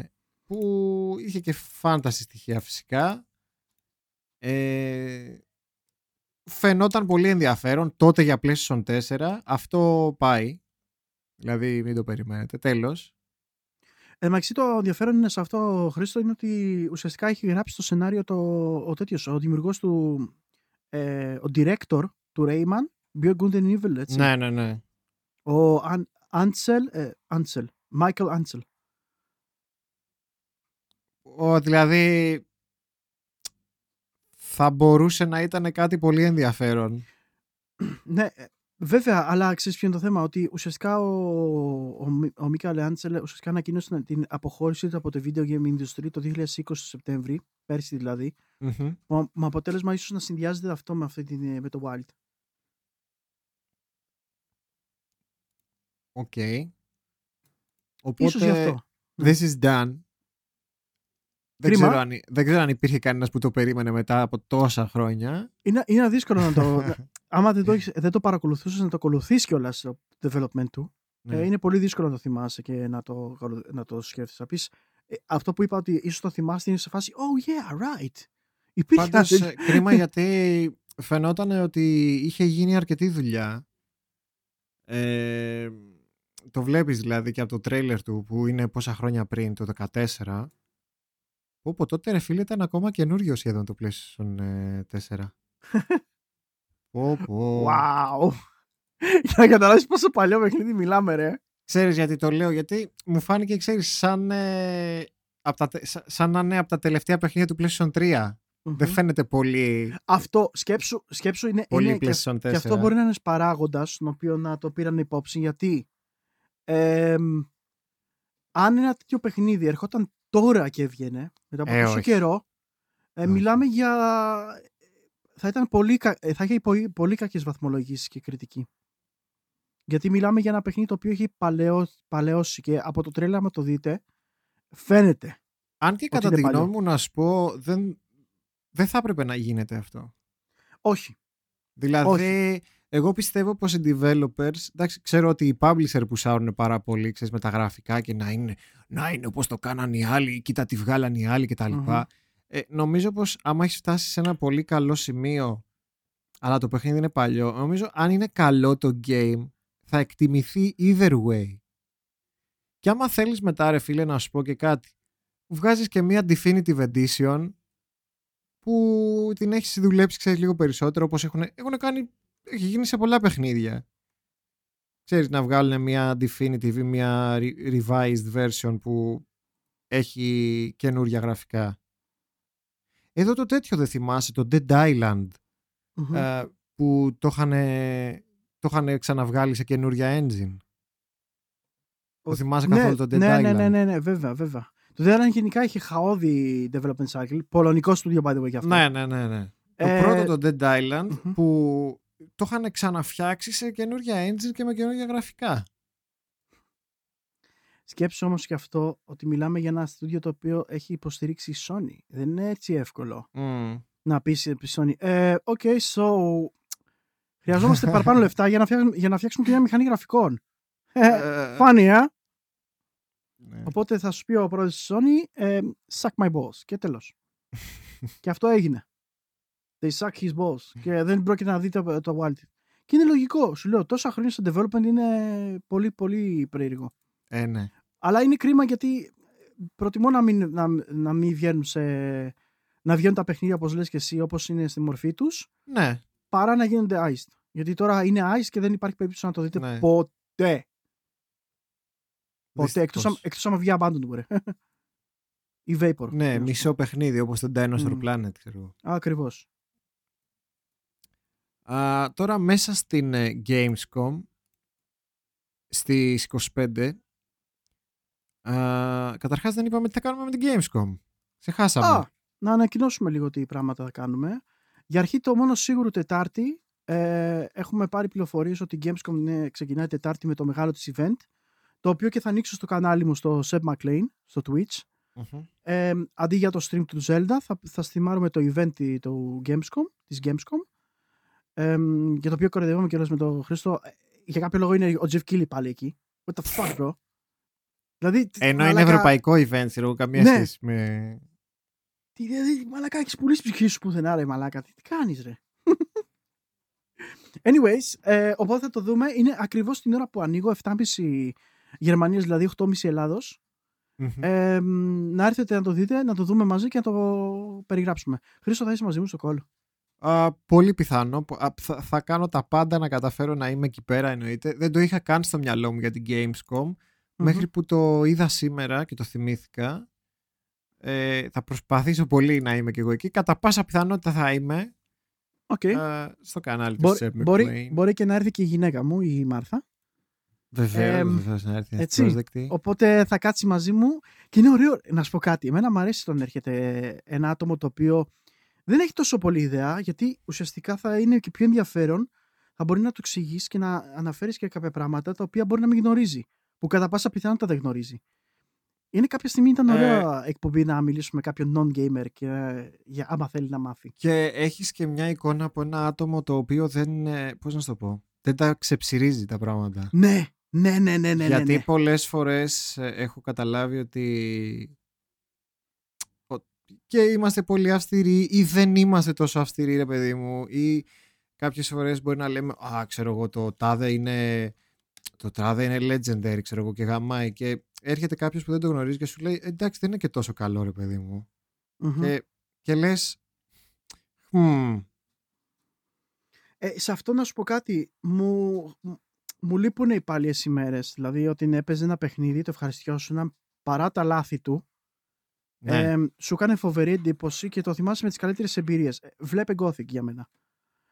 Δηλαδή είχε τρομερά προβλήματα, αλλά είναι ένα παιχνίδι το οποίο θυμάμαι μέχρι σήμερα μου έκανε τόσο εντύπωση. ναι γιατί δεν ήμασταν τότε Και αυτό. οι Δεν υπήρχε ελι- τότε ο μαλάκας, ελιτιστέ- ελιτιστές Ε, unforgiving ε, Ναι, ο keyboard warrior έβγαινε Ε, μαλάκα, αυτό το παιχνίδι είναι trash. Ε, ε, έχω ακούσει ότι γίνεται με- μέσα τε crunch και είναι toxic το περιβάλλον τους. ναι, OK, fuck off. Ναι. Απλά. Ακόμα και εμείς οι ίδιοι φυσικά είμαστε ένοχοι σε όλα αυτά. Έτσι. Α, και καλά, εμείς τα έχουμε εννοείται. πει αυτά, τα Μαζί. έχουμε κάνει, εννοείται.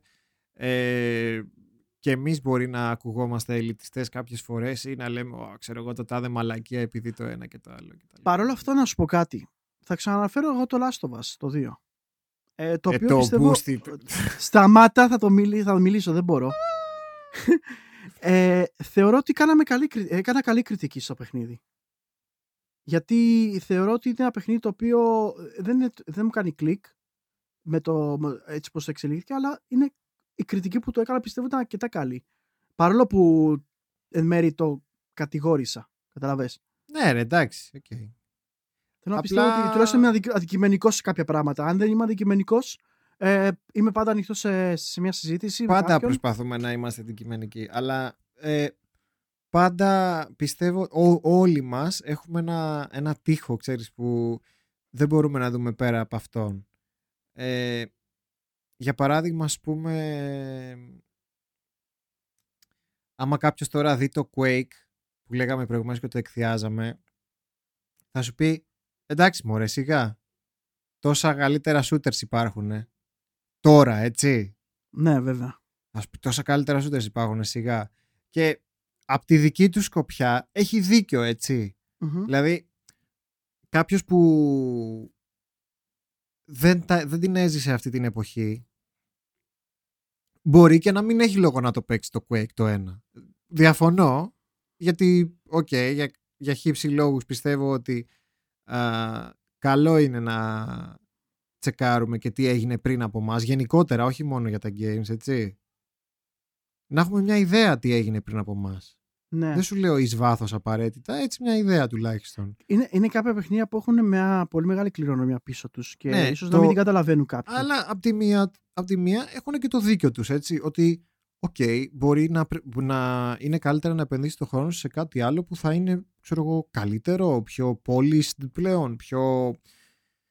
που έχει πάρει τα μαθήματα από όλα αυτά τα games. Ε, αυτό πιστεύω ότι κάποιες φορές δεν μπορούμε να δούμε εμείς που εντός εισαγωγικών τα ξέρουμε όλα. Κατάλαβες; Την άποψη ενός Δεν το ατόμου πούμε. που αυτά τα πετάει στα σκουπίδια. Ναι, ναι, ναι, εντάξει. Συμφωνώ. Μπορεί να τα λέμε ξέρεις, ερετικά και ιεροσιλίες κάποιες φορές, αλλά κάποιες φορές πρέπει και να γίνεται. Είμαι, είμαι απόλυτα σύμφωνος. Απόλυτα. Λοιπόν, αυτό που θέλαμε να πούμε ξεκινώντας αυτή την κουβέντα για την Gamescom είναι ότι ε, ποστάρει η Volition, η εταιρεία που φτιάχνει τα Saints Row, κάποια τιζεράκια για το opening night της Gamescom ε, ότι μάλλον στις 25 Αυγούστου θα δούμε καινούριο Saints Row, το οποίο είναι in development εδώ και χρόνια. Χου, χου. Α, μάλιστα το 3 το, το είχα παίξει και σε stream πέρυσι. Το είχε το θυμά- καταευχαριστηθεί. Το, ξέ, το ξέρω νομίζω ότι εκεί, εκεί είναι από τα stream που σε είχα μάθει νομίζω. Ή πιο, όχι πιο πριν ήταν. Τι λέω μαλάκας. Πιο, νομίζω πιο πριν ήταν. Πιο πριν, ναι, ναι, ναι, έχεις δίκιο. Αλλά ήταν. Τα έπαιζα έτσι Μάιο το Saints Row, νομίζω το έπαιζα. Μμμ. Ε, το είχα τερματίσει. Είχε εκεί πέρα πολλά bugs το, το PC port του Saints Row 3. Με είχε εκνευρίσει πολύ. Α, μετά τα φτιάξανε αφότου το έπαιξα εγώ. Μμμ. Ε, το 4 που είχαν βγάλει ήταν σαν expansion του 3 και εμένα προσωπικά δεν μου άρεσε και πολύ. Α, Το 4 το έχω ακούσει πολλούς επένους γι' αυτό, έτσι. Το 4, ξέρεις, αν ήταν υπερβολικό και over the top το 3, το 4 το πάει αλλού, ξέρεις, δηλαδή είναι ακόμα πιο... ναι, γενικά τα Saints Row ήταν παιχνίδια τα οποία δεν παίρναν καθόλου σοβαρά τον εαυτό τους. Ναι, ναι, δεν μπορεί καθόλου σε τον εαυτό της. Είναι δηλαδή, φανταστείτε, Βασικά το 3 και το 4, το, το 1 και 2 είχαν σοβαρό story πίσω τους. μ, Όχι. εντάξει, σοβαρό. Τα έχουν Ναι, story, ρε εντάξει, παιδί μου. okay, my Εντάξει, bad. σοβαρό. Από, το, από το 3 ξεφεύγει η κατάσταση, γι' αυτό είναι και το αγαπημένο μου. Στο 4 παρά είναι γιατί ξεκινάς, θα σου πω τι γίνεται. Ξεκινάς και έχεις ήδη super hero powers και ρε φίλε πετάς. Oh, fuck. Ρε φίλε ξεκινάς και πετάς, δηλαδή δεν έχει καν αξία το να πάρεις ένα μάξι να μετακινηθείς, κατάλαβες. Κάνει ruin ολόκληρο το, mecha- το mechanic της μετακίνησης. Καταλαβες. Ναι. Ξεκινά, ξεκινάει και σου έχει... ε, δεν χρειάζεται. Δεν χρειάζονται τα αμάξια. Αυτό δηλαδή ξεκινάει ήδη πολύ ίμπα. Αυτό. Ε, What's τώρα the point? θέλω να δω πώς θα τα πάει ένα καινούριο Saints Row απέναντι στα GTA. Ε, εγώ προσωπικά, ενώ, ενώ πολλοί τα συγκρίνα μεταξύ τους, τα βάλαν σε comparison, εγώ δεν τα, βλέπα, δεν τα βάζα ποτέ έτσι. Εντάξει, Νομίζω είναι το ότι- ίδιο είδος game. Έτσι. Το ίδιο, το ίδιο είδος- είδος game, αλλά τελείως διαφορετική λογική Έχουν πίσω διαφορετικό από αυτά. ύφος. Μμμ. Και γι' αυτό το λόγο δεν τα έπαιρνα ποτέ σε φάση ότι, ξέρεις, κάνουν το ίδιο και θα πρέπει να τους βάλω σε άμεση... Αλλά θέλω να δω μήπως Comparison. ε, το Saints, ένα καινούριο Saints Row μπορεί να γεμίσει εντός εισαγωγικών το κενό που θα αφήσει το GTA. Γιατί είναι ευκαιρία τώρα, έτσι, κακά τα ψέματα. Άμα κάνουν σωστά το reboot και άμα φέρουν το ένα, ίσως ναι. Ίσως Ε, ναι, Χρήστο. Δεν ξέρω αν θα είναι reboot. Ε, rebooting λέει το Reboot, site. reboot, reboot λέει και το, το, το teaser που έλεγε. Ναι, δεν ξέρω αν, ε, αν θα κάνουν κάποιο reboot της σειράς. Θα δούμε, θα δούμε. Δεν είναι. Τρεις μερούλες είναι ακόμα. Okay. Δύο σχεδόν.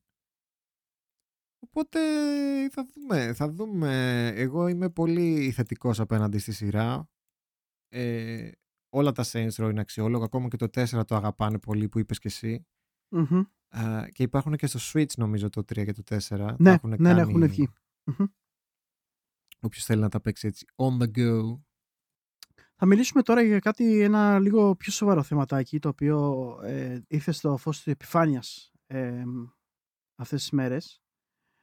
Ε, θα μιλήσουμε λίγο για το Outriders και το γεγονός ότι οι developers δεν έχουν πάρει ακόμα τα royalties από την Square Enix. Ε, και γιατί θα μιλήσουμε γι' αυτό; Ε, το Outriders, για όσους δεν ξέρετε, πρόκειται για ένα looter shooter παιχνίδι φάση cover mechanics και τέτοια που ήταν θυμίζει λίγο ε, στο gameplay τους στα ε, Gears of Wars ε, και τα λοιπά. Πάνω κάτω ήταν ε, ένα στούντιο πολωνικό. Πάλι. Ναι, There we go again with Φίλε, those Polish απίστευτο, guys. απίστευτο with those Polish guys. Ε, το οποίο ουσιαστικά είχε φτιάξει το Outriders. Είχε θεματάκια το παιχνίδι όταν πρώτο βγήκε. Τα φτιάξαν σιγά σιγά.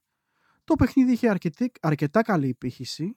Μμμ. Ε, το αστείο είναι ότι εμ, οι τύποι στην ε, τέτοια πώς λέει το στούντιο; Περίμενε People can Α, fly.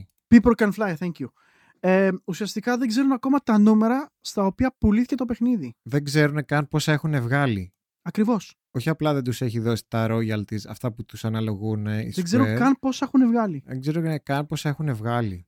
ε, είναι απίστευτο αυτό όταν το ακούς σήμερα ημέρα αυτά τα πράγματα, ειδικά από, μια εταιρεία, από έναν publisher της Square Enix, εμ, η οποία δεν ξέρω γιατί, δηλαδή εγώ είμαι σε φάση του τύπου ότι OK, okay, το φτιάξατε το παιχνίδι, το βγάλατε και τα λοιπά. Ε, εντάξει, who gives a fuck about the Polish guys. Ε, όταν είναι θα το κάνουμε, ρε παιδί μου, ξέρεις. Αλλά σοβαρά. Το θέμα είναι ότι ουσιαστικά το deal τους, μέσα στο συμβόλαιό τους, έλεγε ότι μέχρι τώρα, μέχρι πόσο, 15 Αυγούστου θα γίνουν αυτή τα, αυτή, να το πούμε έτσι το τέτοιο, το deal, οι πληρωμές και όλα αυτά. Πράγμα που δεν έγινε. Ε, Πώς φαίνεται αυτό, Χρήστο, για μια τέτοια εταιρεία και ένα τέτοιο publisher; Για πες μου φίλε, είναι αυτό πάντα που λες, αυτό πάντα που σκέφτονται οι indie developers όταν το ζέρονται τέτοιες ευκαιρίες να συνεργαστούν με μεγάλους publisher. Αυτοί είναι οι λόγοι, ρε φίλε, που σκέφτονται τώρα να πάω ή θα μου πριν το μεδούλι. Ή θα με εκμεταλλευτούν, θα κάνω αυτό. εγώ τι να κάνω και μετά ξαφνικά ναι. θα μου γυρίσει τον κόλο. Και... Δηλαδή, να μείνω solo καριέρα και να μην έχω χρηματοδότηση για το game μου και να είναι πολύ λιγότερο polished κτλ. κτλ ή να πάω εκεί πέρα και να διακινδυνεύσω να μου το φάνε κιόλας. Γιατί τώρα τους το φάγανε, έτσι. Τώρα. Εντάξει, δεν ξέρω τι θα γίνει μελλοντικά. Ναι. Αλλά δεν είναι και το καλύτερο. Δεν είναι και η καλύτερη σχέση, έτσι δεν είναι. Δεν, δεν δείχνεις και το καλύτερο πρόσωπο σαν μεγάλη εταιρεία ε, να μην δίνει τα συμφωνημένα και να μην ξέρουν οι άνθρωποι καν πώς έχουν βγάλει. Ε, People Can Fly λέει έπρεπε να δεχτούν τα πρώτα royalties payouts. Το πρώτο δηλαδή. Ναι. Καταλαβατε. Δηλαδή τα πρώτα royalties έπρεπε να τα πάρουν τώρα 16 Αυγούστου λέει. Και δεν τα έχουν πάρει. Έχουμε 22, 22 του μήνα. Και δεν πρέπει να είναι και λίγα. Γιατί ήταν και στο Game Pass.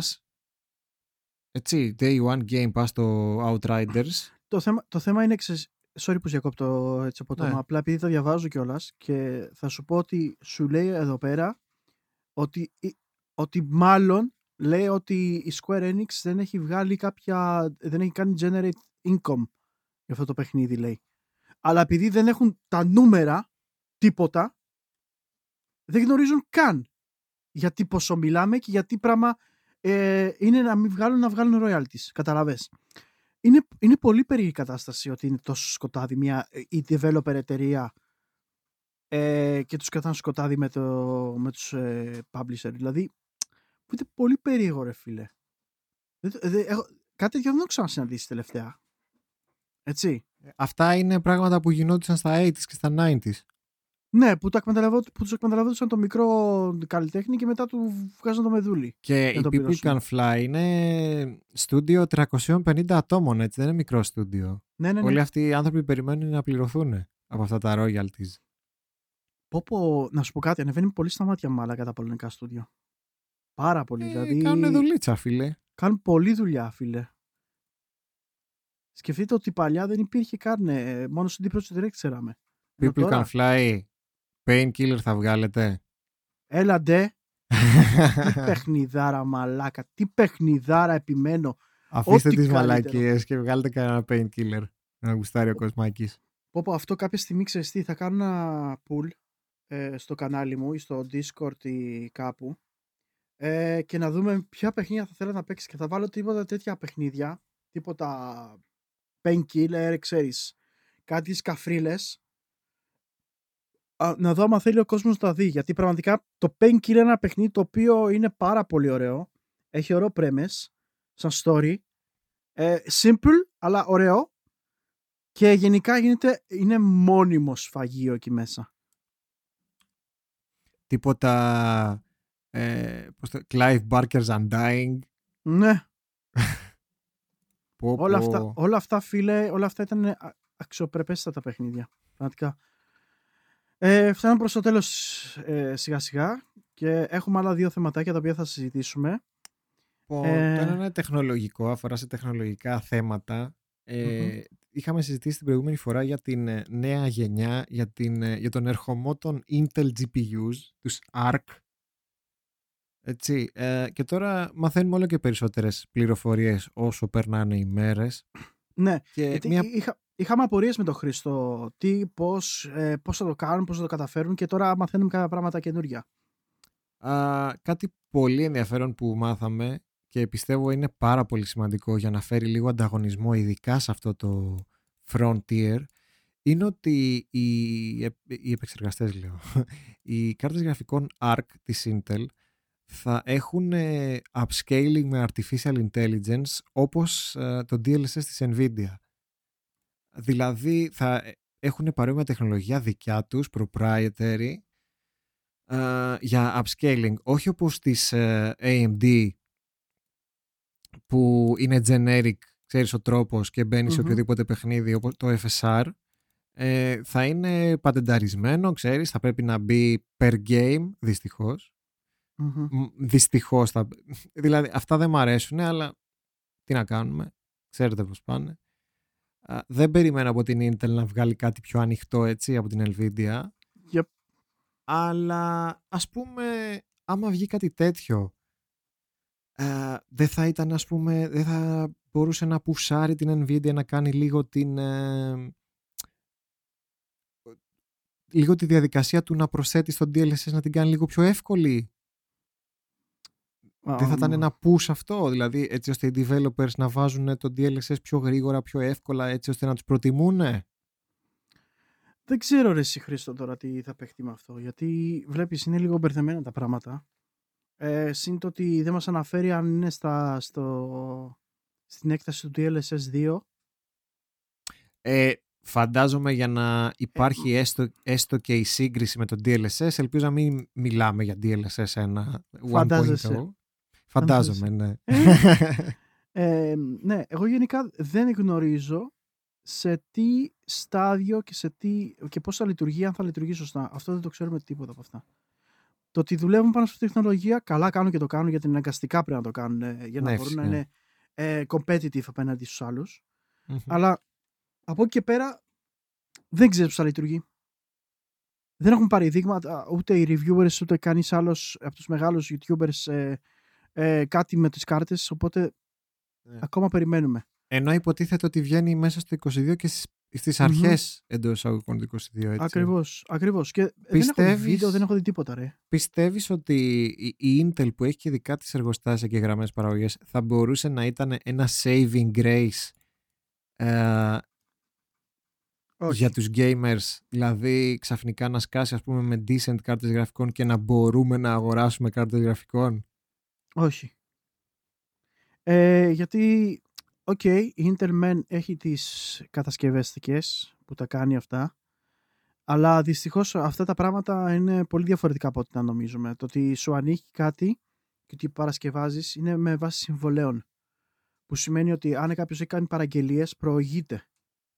Δηλαδή, ακόμα και η ίδια Intel για να κάνει ναι, ναι, ε, τέτοια τα chip, τα chip για τις κάρτες Δεν μπορεί να δώσει εννοείς ε, ναι, ότι α, προτεραιότητα στα δικά μου Μπράβο. επειδή ναι. πρέπει, πρέπει να έχει κάνει δηλαδή, με η ίδια, ναι, ναι, ναι. η ίδια πρέπει να έχει κάνει παραγγελία στον ίδιο στην αυτό.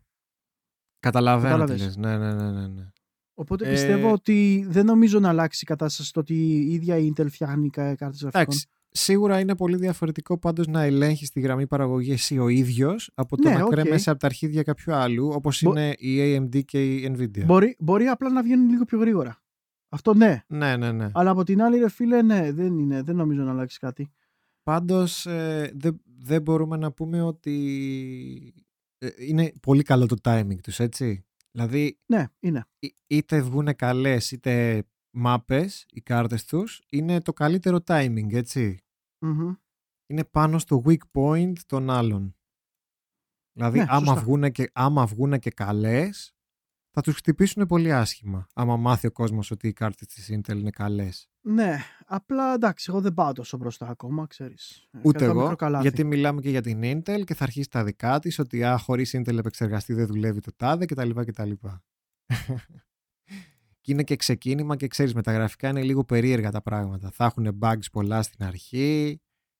Ε, δεν νομίζω πως μπορεί να υπάρχει smooth λανσάρισμα σε κάρτες γραφικών. Εδώ δεν υπάρχει για τους άλλους που τα ξέρουν πολύ καλύτερα, έτσι δεν είναι; Α, και βέβαια. και για το τελος κράτησα το φίλο μας το Χασάν. Πάμε ρε Χασάν, πάμε ρε Χασάν. Ο Χασάν, ο Καχραμάς που λέει ότι που είναι ο δημιουργός φυσικά του, της Abandondara, η Abandondara. Αυτή η απαδοντάρα, φίλε. Η Abandondara λέει, τον, ε- τον επήγε λέει πολύ πίσω η Unreal Engine η 5 ρε φίλε. Ω γαμό το, αλήθεια. Τον Όχι. επήγε πολύ πίσω, ναι, ναι, ναι. Αυτό έφταιγε ρε φίλε. Κατάλαβες, αυτή η γαμημένη αυτό, Unreal Engine. αυτό έφταιγε ρε μαλάκα που δεν μπορούσε να βγάλει ένα τρέλερ στο app.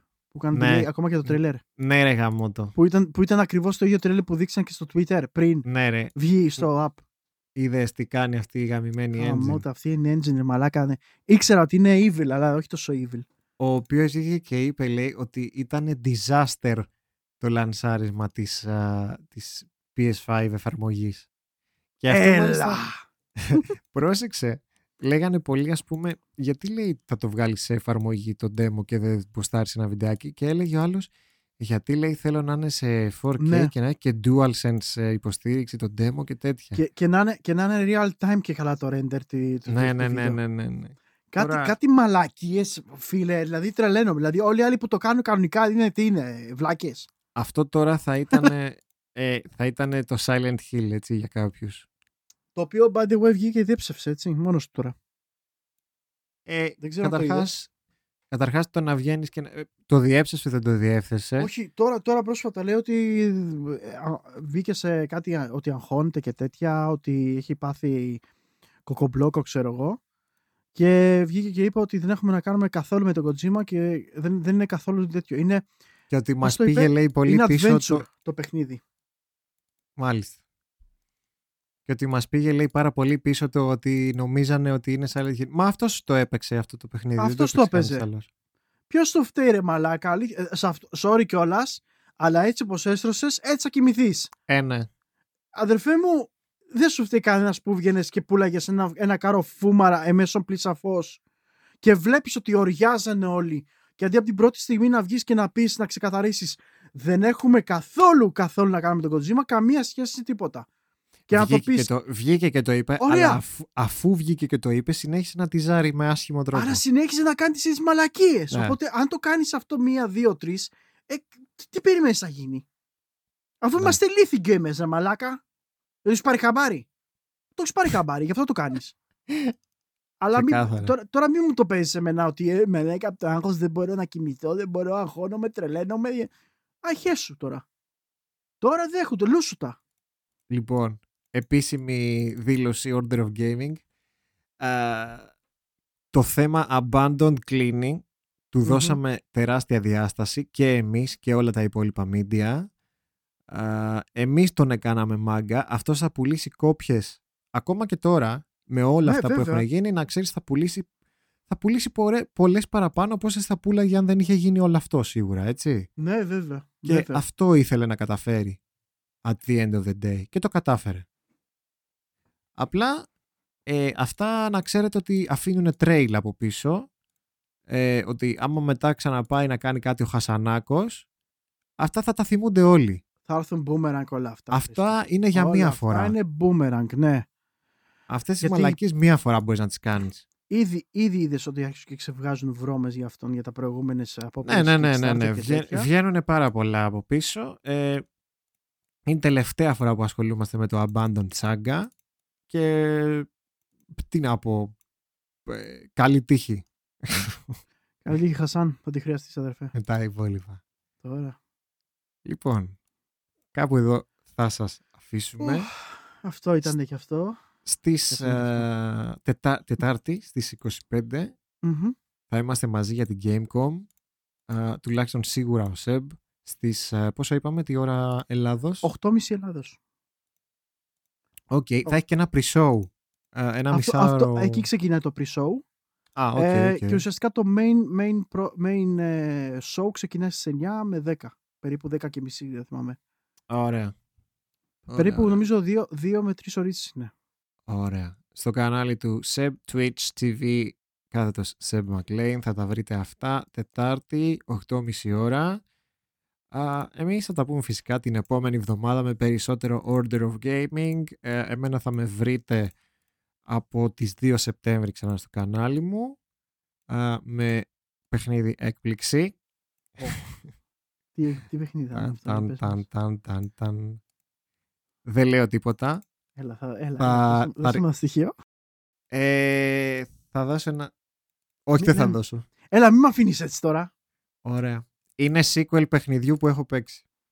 Μην πεις τίποτα. Ας, άμα θε- Όχι, μην πεις τίποτα. Λοιπόν, Εντάξει, εντάξει. λοιπόν. Ε, καλή συνέχεια, παιδάκια. Σας ευχαριστούμε πάρα Ευχαριστώ πολύ που μας πάρα πολύ, ακούτε. παιδιά. Α, θα μας βρείτε φυσικά στε- σε όλες τις ε, podcast πλατφόρμες της επιλογής σας. Α, στέλνετε φυσικά τα ηχητικά σας σε Instagram, στο at Ugcast και στο Facebook όσοι θέλετε. Α, και θα τα πούμε από την επόμενη εβδομάδα. Ελπίζουμε να έχετε καλές διακοπές όσοι διακοπάρετε και όσοι επιστρέφετε καλή επιστροφή. Καλούς χειμώνες και τέτοια δεν θα πω από τώρα γιατί έλεος Εντάξει, ισχύει. γιατί κάποιοι δεν έχουν ξεκινήσει καν τις διακοπές ακόμα. Βλέπε Σεμ. Εχε. λοιπόν, καλή εβδομάδα σε όλους παιδιά και καλή συνέχεια. Γεια σας, παιδάκια.